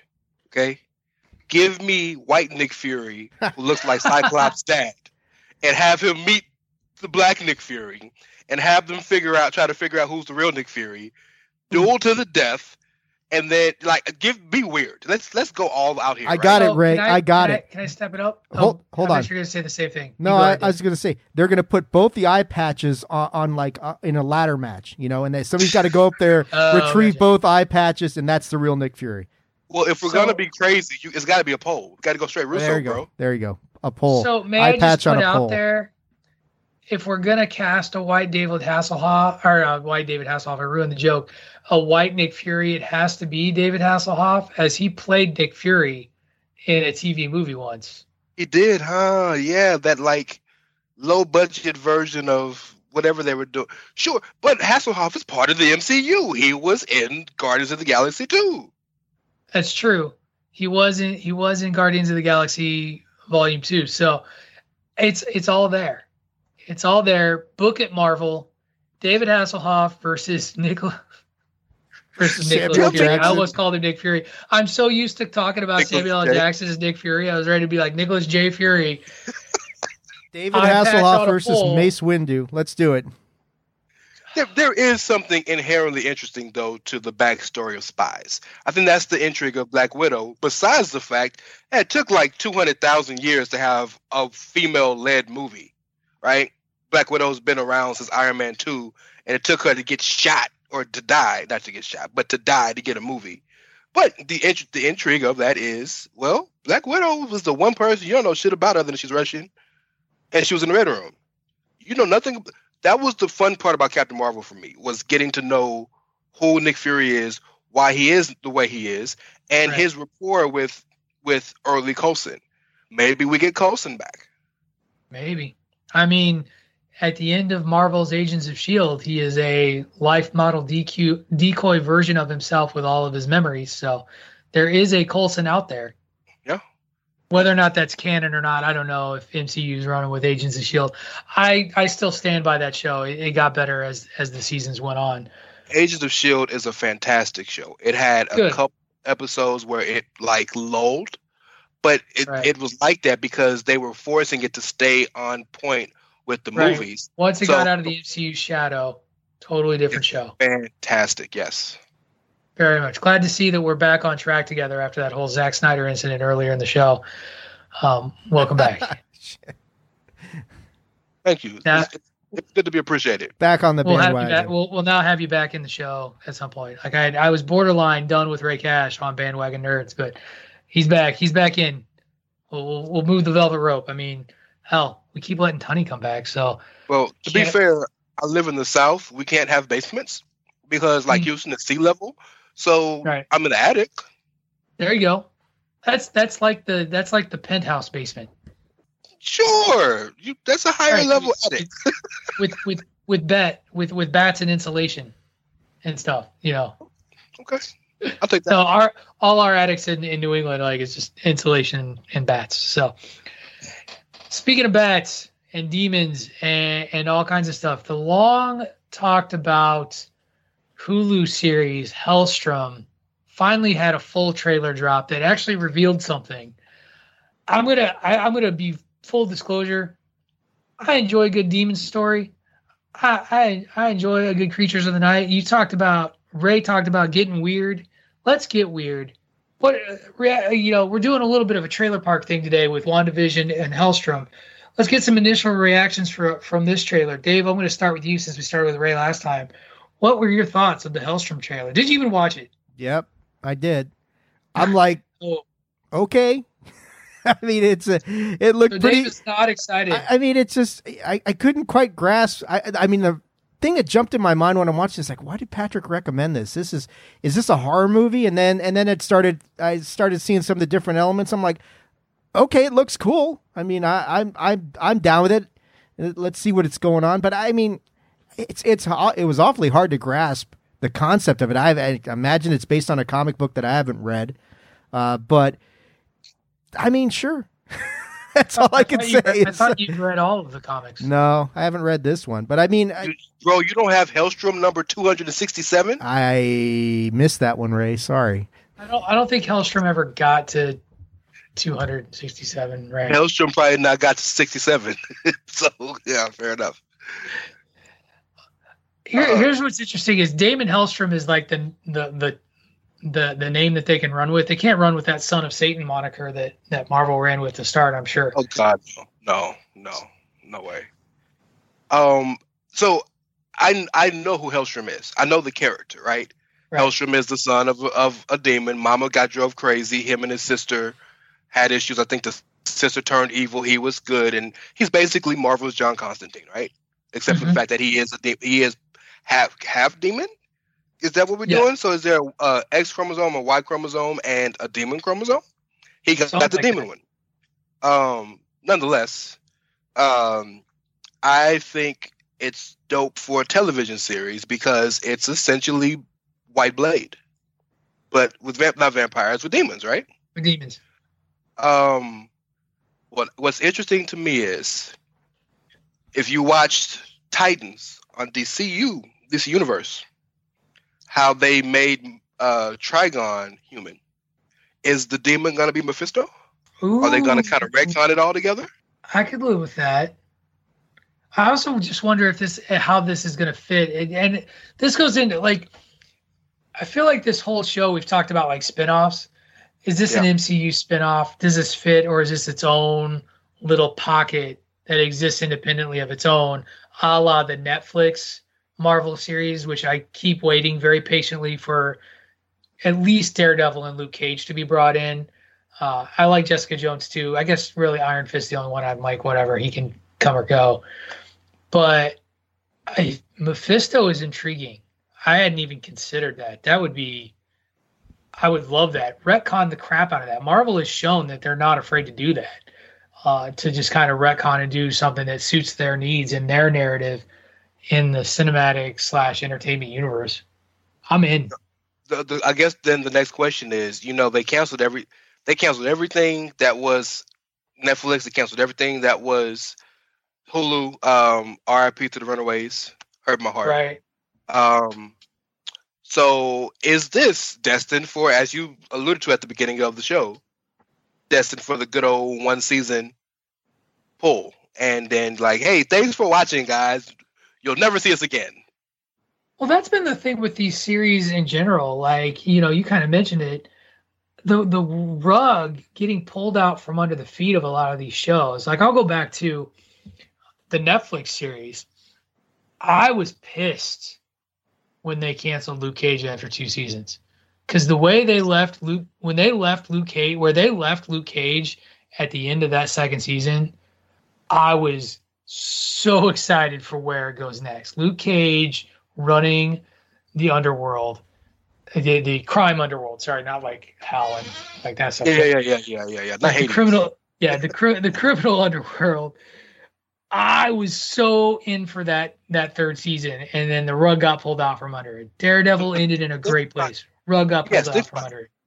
All of them except for Jessica Jones did. Even Iron right. Fist was fantastic. Right. Iron Fist had the chi the chi guns, and right. um and um oh what's her name? Um, daughter of the dragon. What is her name? Oh gosh, I'm gonna forget it too. Hold on. Not not not Misty, but her the other chick. Uh, yeah, I know. Her I, name is Jessica but I can't think of her name. Name her, whatever. She had the chi sword. Yeah, she took it at the end.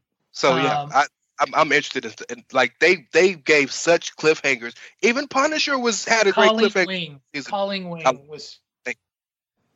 Yeah, other than Jessica Jones, who they prepared for that being the end of that world.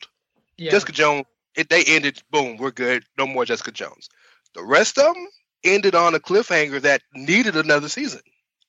And I think that's what's going to happen to Helstrom. To answer your question, I think that one, this is a show that's been in development for a really, really long time. Marvel started pulling all the other shows you mentioned, Runaways. Uh, like they just started, like they all just started going away as Disney starts to consolidate its power around its programming. And I think that Helstrom, one, I'm surprised it was the one to survive the purge. I don't think he gets past season one.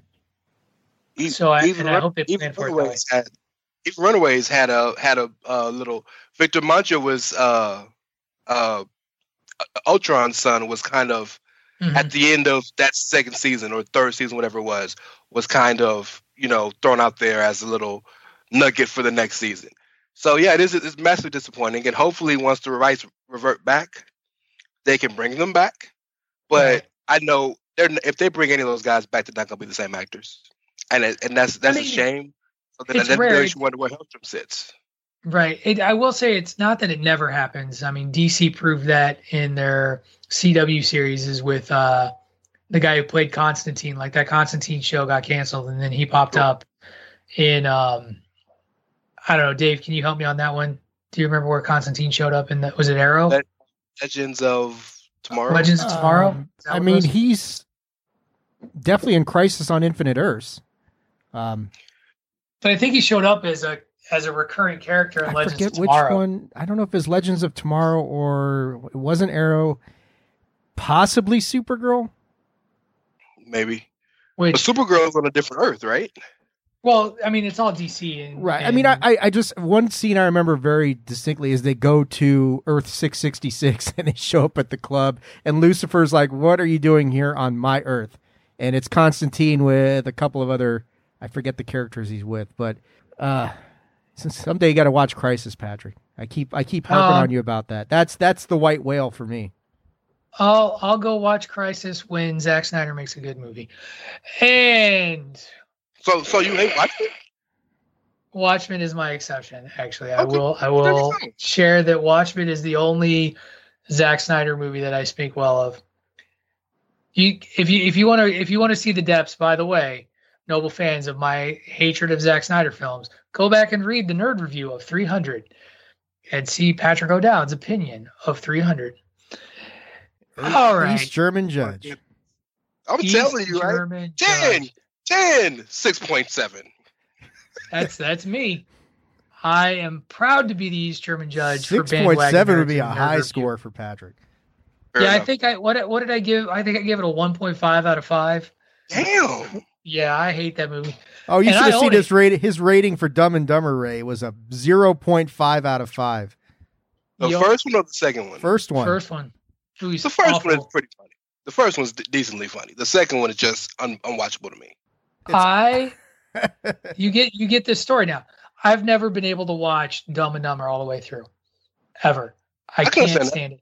I, I can't get into it, and I like dumb comedy. Like I will defend, you know, name a Mel Brooks movie, we'll defend it. Airplane we'll defend it.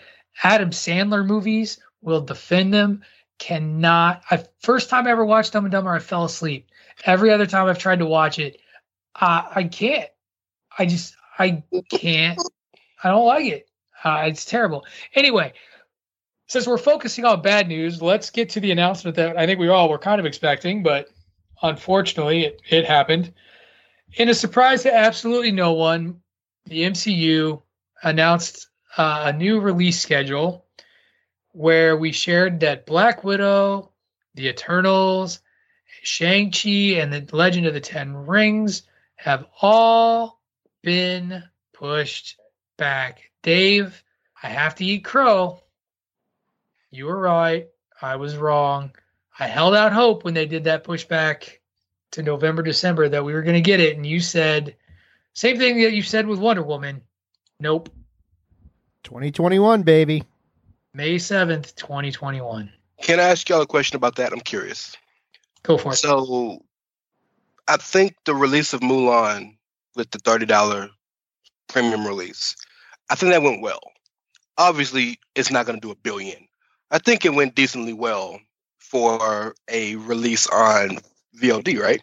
Well enough. Or, sure, right, yeah, I mean, it did okay. I mean, it, it wasn't like a bomb. It's not doing New Mutants numbers, but right, you, it it did it did it did well enough that Disney called it a win. Okay, so, are you guys disappointed, or do you blame Marvel slash Disney for not thinking to, of doing that with some of these Marvel movies? Because hey. Black Widow had enough of a build up and enough people want to see it. I think it'd do really good VOD numbers. Yeah, we've talked we've talked about this. What what what do I what do I write immediately after sharing every one of these links in the bandwagon nerds chat? Basically, just release the damn thing already. That's what Patrick's been calling for. Just release it online, please. Because right. I, I mean, yeah, I mean, this is what we've talked about this so many times, Rey. Uh, that that yeah, you raise. It's the same thing we've been saying. A, a movie like Black Widow I think would do much better than Mulan did.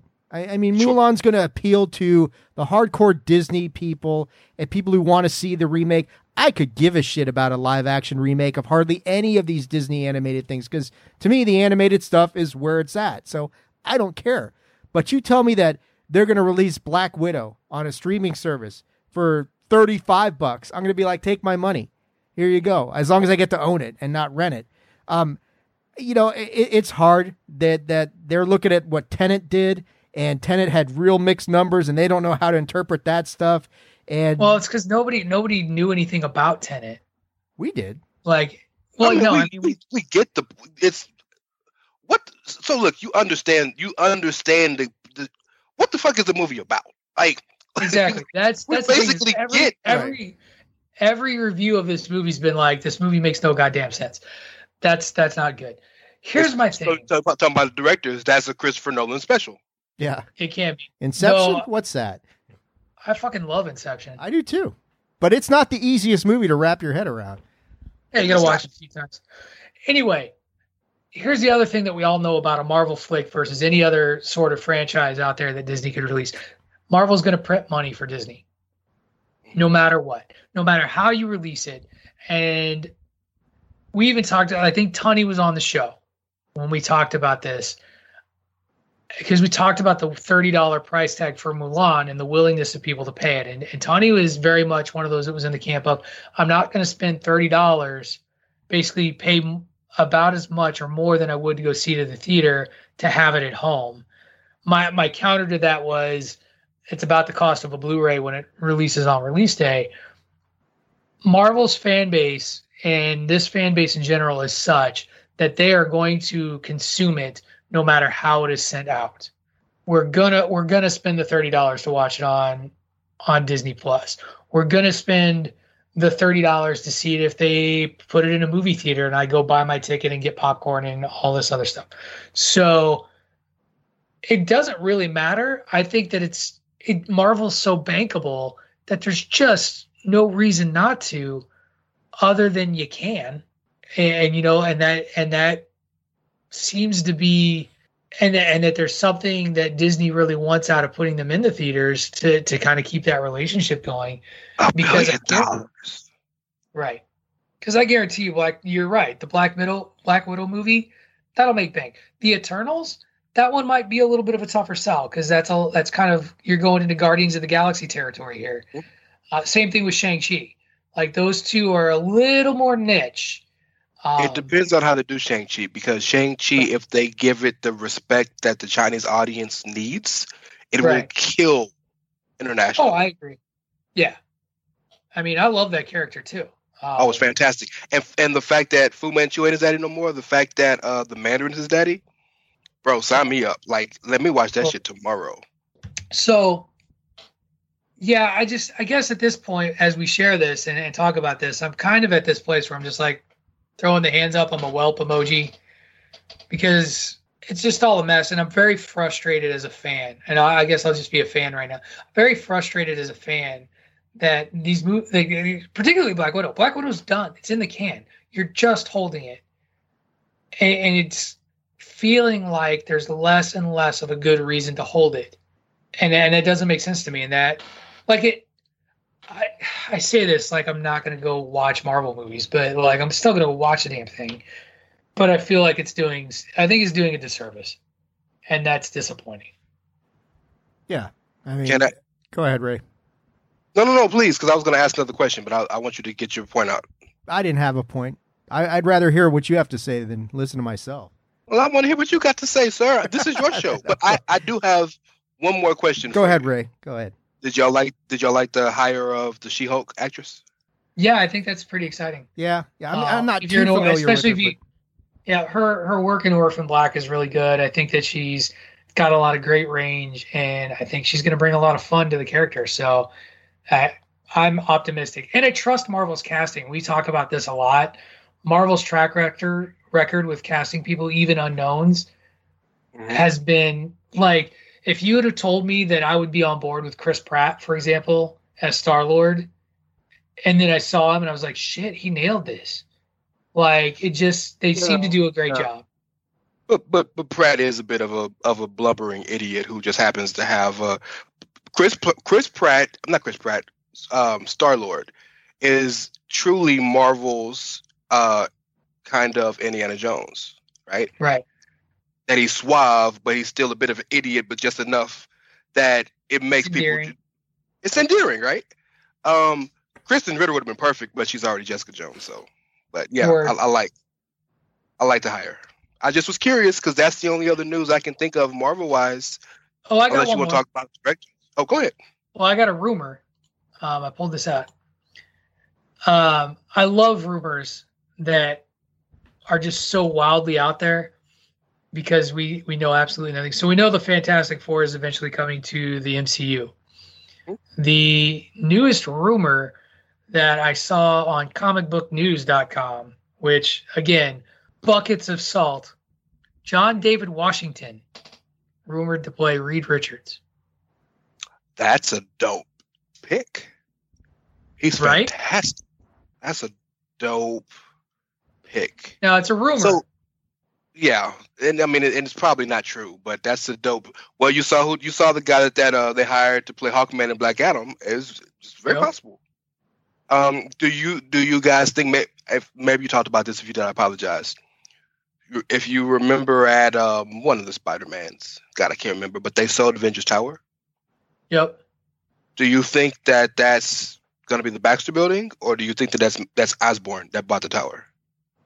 I hope it's Osborn. I'm guessing too. Osborn. I want the I want the Baxter Building to be the Baxter Building, where like the you know the Fantastic Four takes and makes you know that Reed Richards makes his own. Uh, and I want them to have like I don't want the Fantastic Four to be in the old Avengers space. I one I'm desperate. Norman Osborn is one of my all time favorite villains. Period. I'm a Spider Man guy from birth, and mm-hmm. Norman Osborn is my favorite villain in the Spider Man universe. I I desperately want him to be a, a heavy player, and if he's the one who bought Avengers Tower that would make my day. Um, I was I was secretly hoping that Osborn would end up being the Iron Patriot at some point because Iron Patriot still is around, the suit's right. around, and creating the Thunderbolts because the Avengers aren't around. or the Dark Avengers. Right? So exactly. And they need somebody has to protect the world. Um, but when I saw the phase four lineup, that I realized it's not yeah, possible. it doesn't play. Yeah. But it would have been dope. It would have been. All right. So the way I wanted to cap this off, because uh, I, I, feel like we we've sort of played out the the news and stuff that's going around. We're coming up on our second hour. We're a little ahead of schedule, but every time we go two hours, Craig gives me a hard time. So we talked a lot today about spin-off shows and, and just like it seems like every franchise has got like a spin-off. These are not new. Like spin-offs have existed for basically as long as television has had like you know episodic television every episode I, uh, of of bandwagon nerds ray i like to end with patrick o'dowd has a question someday i'm going to come up with some music for it this week my question to you two is what is your favorite spin-off show ever ever you can give me so dave's got to give us like eight honorable mentions anyway so if you got more than one it's fine He's been around longer than us. Go ahead, Rey. I want to hear. I want to hear yours first. The well, the, the first two that come to mind are shows that I grew up with. Sure. Good Good Times and the Jeffersons. Like mm-hmm. those, the first two to pop that pop in my mind because those two shows, like, I mean, especially coming from a black family, like those are the shows you looked at growing up. And I'm an '80s baby, right? I'm born in the '80s. That were the ones that kind of gave you life, right? Um, I'll give you a modern one that I'm pretty sure a lot of people don't, uh, maybe not, maybe never heard of. It was popular for a while, but the game that was a spinoff from Girlfriends was fantastic for a while to me. It was like about a football player. Um, but we're talking just TV shows, right? Yeah, I was. Well, that was where I was going. But okay. if you got a if you got a movie, um, you can throw a movie out there. I mean, well, we can't. It's not quite the same because it wouldn't be a spinoff. It'd just be part of a universe, right? Right. Something um, like that. Yeah. Um, those are the first ones that pop into my head. I mean, what you want me to say, like some Joanie loves Chachi or Mork and Mindy type uh, stuff? no, no. You, you, you, Laverne and Shirley. There be, you go. Be, be, be, be authentic, sir. Be, be authentic in your your spin-off likes and dislikes, sir.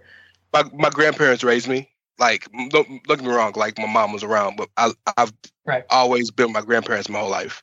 So I grew up on Nick at Night. So like all those mm-hmm. shows are like life. Like I Love Lucy is the greatest sitcom in history to me. So like yes, right. Laverne and Shirley might be a part of might be in that list. You know, I'm I'm I'm failing to think of modern spinoffs though. Maybe you guys can kind of. Sure, Dave. What do you got for us? I mean, modern spinoff. The best one I've seen is The Mandalorian, which is a direct okay. spinoff of Star Wars. That's okay. That's a great show. Uh, I mean that that's my favorite Star Wars spinoff that that there's ever been, pretty much. Other than maybe Rogue One, it would be right up there. But like for old stuff, going back like in the day, like when I was a kid, uh, the Bionic Woman was probably my favorite spinoff from the Six Million Dollar Man. That was, uh, and, and, I mean, and she had some good stories, and there was always the stuff with her and Steve Austin and that sort of thing. And and you know, is she ever going to remember what they had and all that kind of shit? So those are the ones that jump to my jump to my mind immediately. Are Mandalorian and the Bionic Woman. Nice. I'm gonna give the whitest white guy spinoff ever, but I used to watch this show religiously. It's Frasier. Frasier was a spinoff of Cheers. Yeah. Followed, oh, yes. That? was a good Frasier show. I like that. Yeah. Uh, Frasier better than Cheers. In some ways, I, I mean, they're very different shows. Uh, but it was it was a fun yeah, Frasier and Frasier was around forever. Like that show hit and like it just never it would it was around longer than Cheers, I do believe, uh, and used to win Emmy after Emmy. And I, shockingly enough, kind of uh, uh, identify with an insufferable, angry or su- insufferable, arrogant, smart guy like Dr. Frasier Crane. Frasier Crane. Sorry, I've been drinking. Uh, and yeah, I love I love Frasier. I used to watch it all the time. The other spinoff that I enjoyed thoroughly, kind of that is a little more in keeping with the band bandwagon ah, bandwagon nerds feel, uh, Angel. Angel, which is spinoff of Buffy the Vampire Slayer. Time uh, out. Time out. Time we just trashed Josh Whedon, and you gave me two Josh Whedon shows. I'm okay with it. Okay, continue. No, we Thanks. didn't trash. We didn't trash Josh Whedon. I trashed. Tra- I trashed Zack Snyder Ray Fisher is trashing Joss Whedon. Uh, and it sounds like rightfully so. I, you know, and that's it's funny you bring that up though, because in all seriousness, like, and I, I'll ask this to you guys. There's there's things that we love, like say we grew up watching like X, Y, and Z, and then you learn something about either the creator or the artist, or like I, I think about in music, like I love Michael Jackson, and yet part of me struggles with Michael Jackson, the person, or Bill Cosby. Like yeah. one of the funniest comedy routines of my life in the world is a comedy routine he talks about where he gets scared of radio programs that are like horror radio programs. He listens to a story about a mutant chicken heart that eats people. And so he throws jello on the kitchen floor so that the monster will slip and fall and hurt itself. and so he smears jello on the floor gets scared, sets the house sofa on fire, and then his dad comes down, slips on the thing, and he's like, "What's the sofa doing on fire?" And he's like, the Bill Cosby child is like, there's, there's a chicken heart, and the guy's like, "Where's the chicken heart?" He's like, "It's on the radio," and the dad's like, "You idiot, turn it off." He's like, "I hadn't thought of that," and it's just, it's hilarious. But Bill Cosby the guy versus Bill Cosby the artist, yeah, is is challenging for me, and like I like Thriller is one of my all-time favorite albums of all time. Yeah. Bad, one of my favorite albums of all time. And yet the the controversy and the the the cloud that surrounds Michael Jackson can make it challenging in separating the entertainment from, from the art. We get this in wrestling all the time. Joss Whedon's the same thing. Like I love Buffy the Vampire Slayer. I love Angel, like love both those shows. Was he an abusive dick to his actors on those shows? Good point. Can I throw out one more for you, by the way? Sure.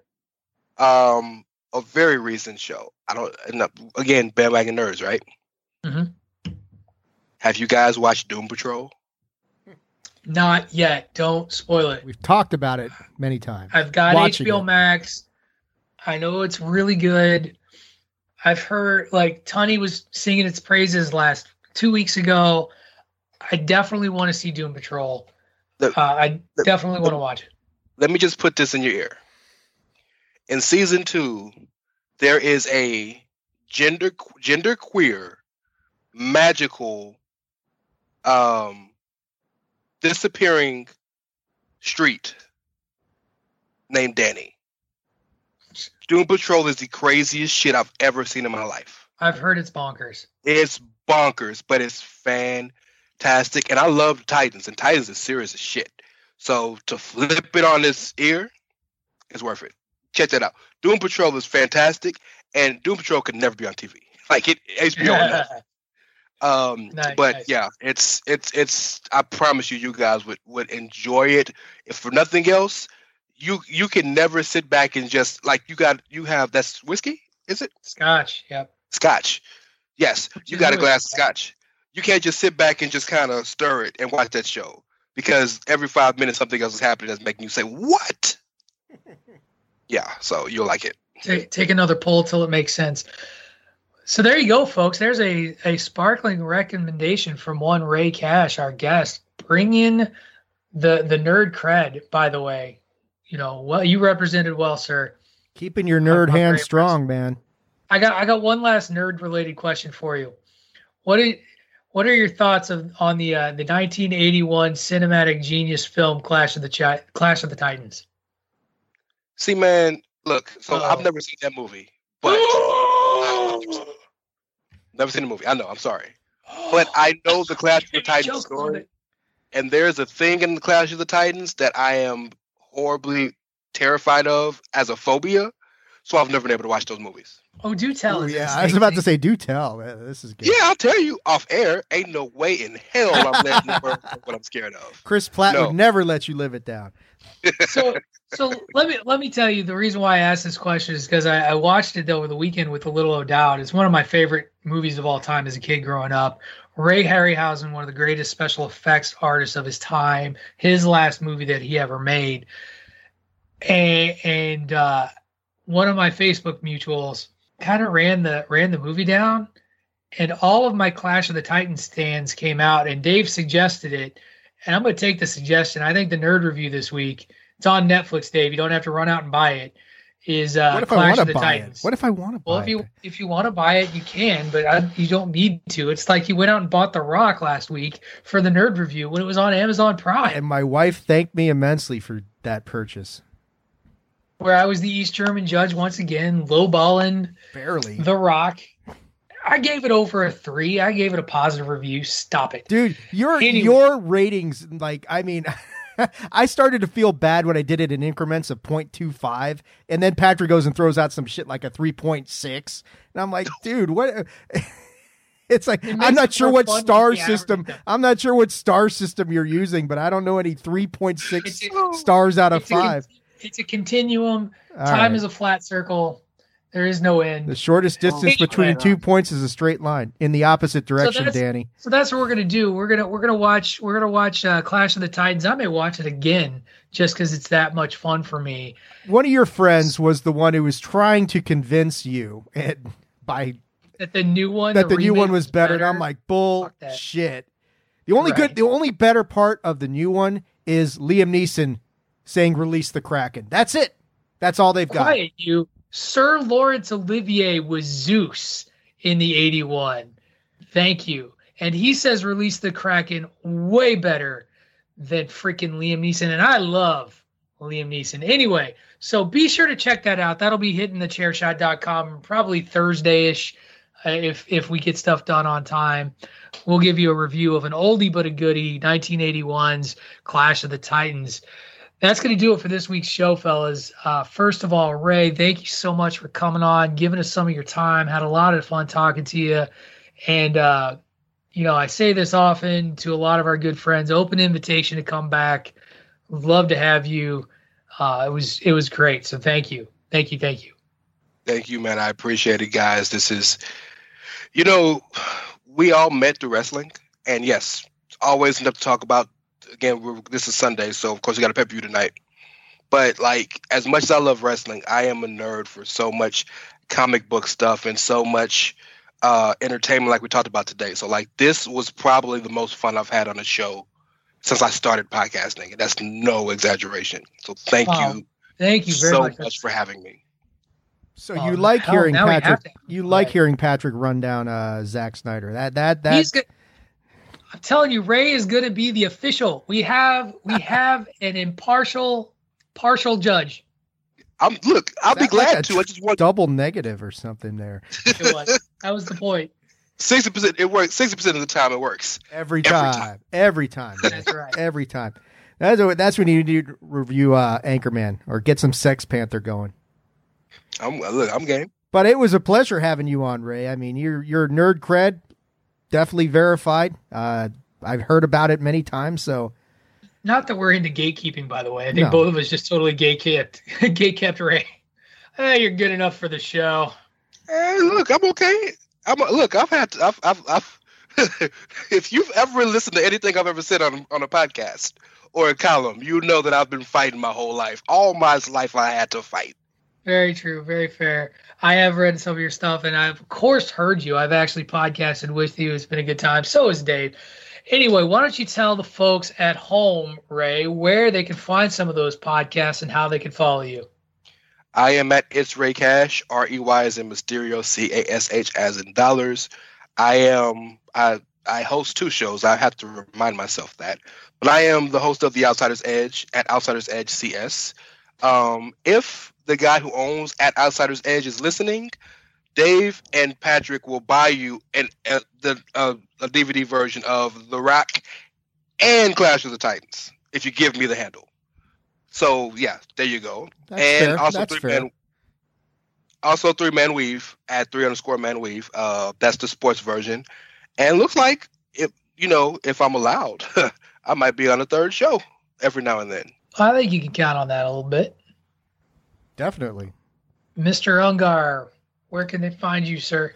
Well, just to confirm to the what the world already knew, the Washington football team sucks. They lost 34 to 20 to Cleveland for God's sakes. Congratulations, wow. Platt.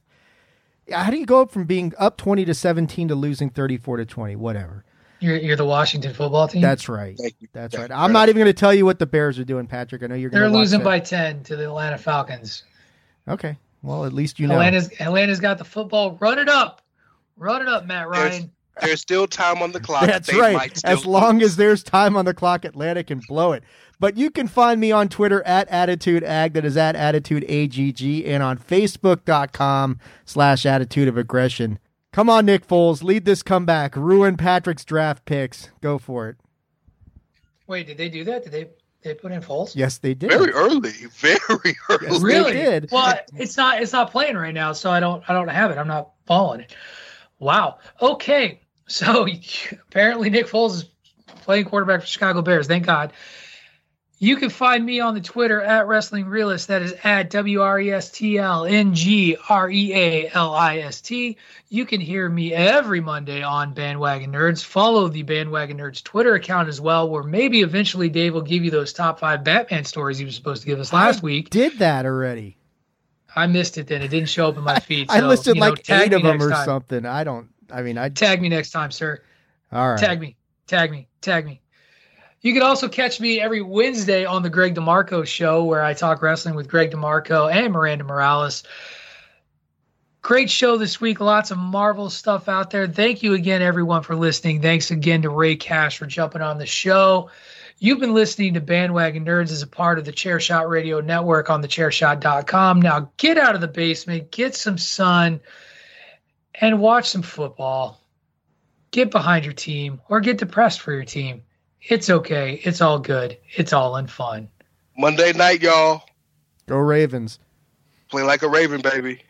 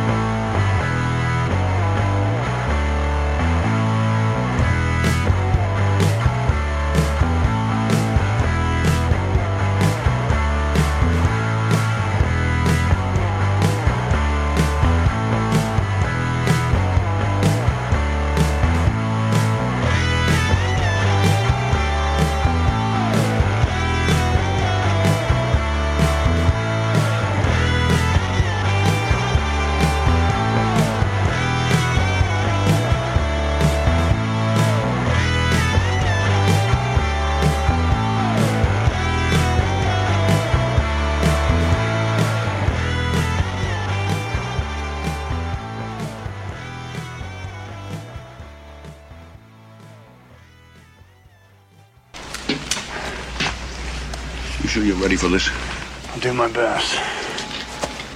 Your best? Losers always whine about their best. Winners go home and fuck the prom queen. Carla was the prom queen. Really? Yeah.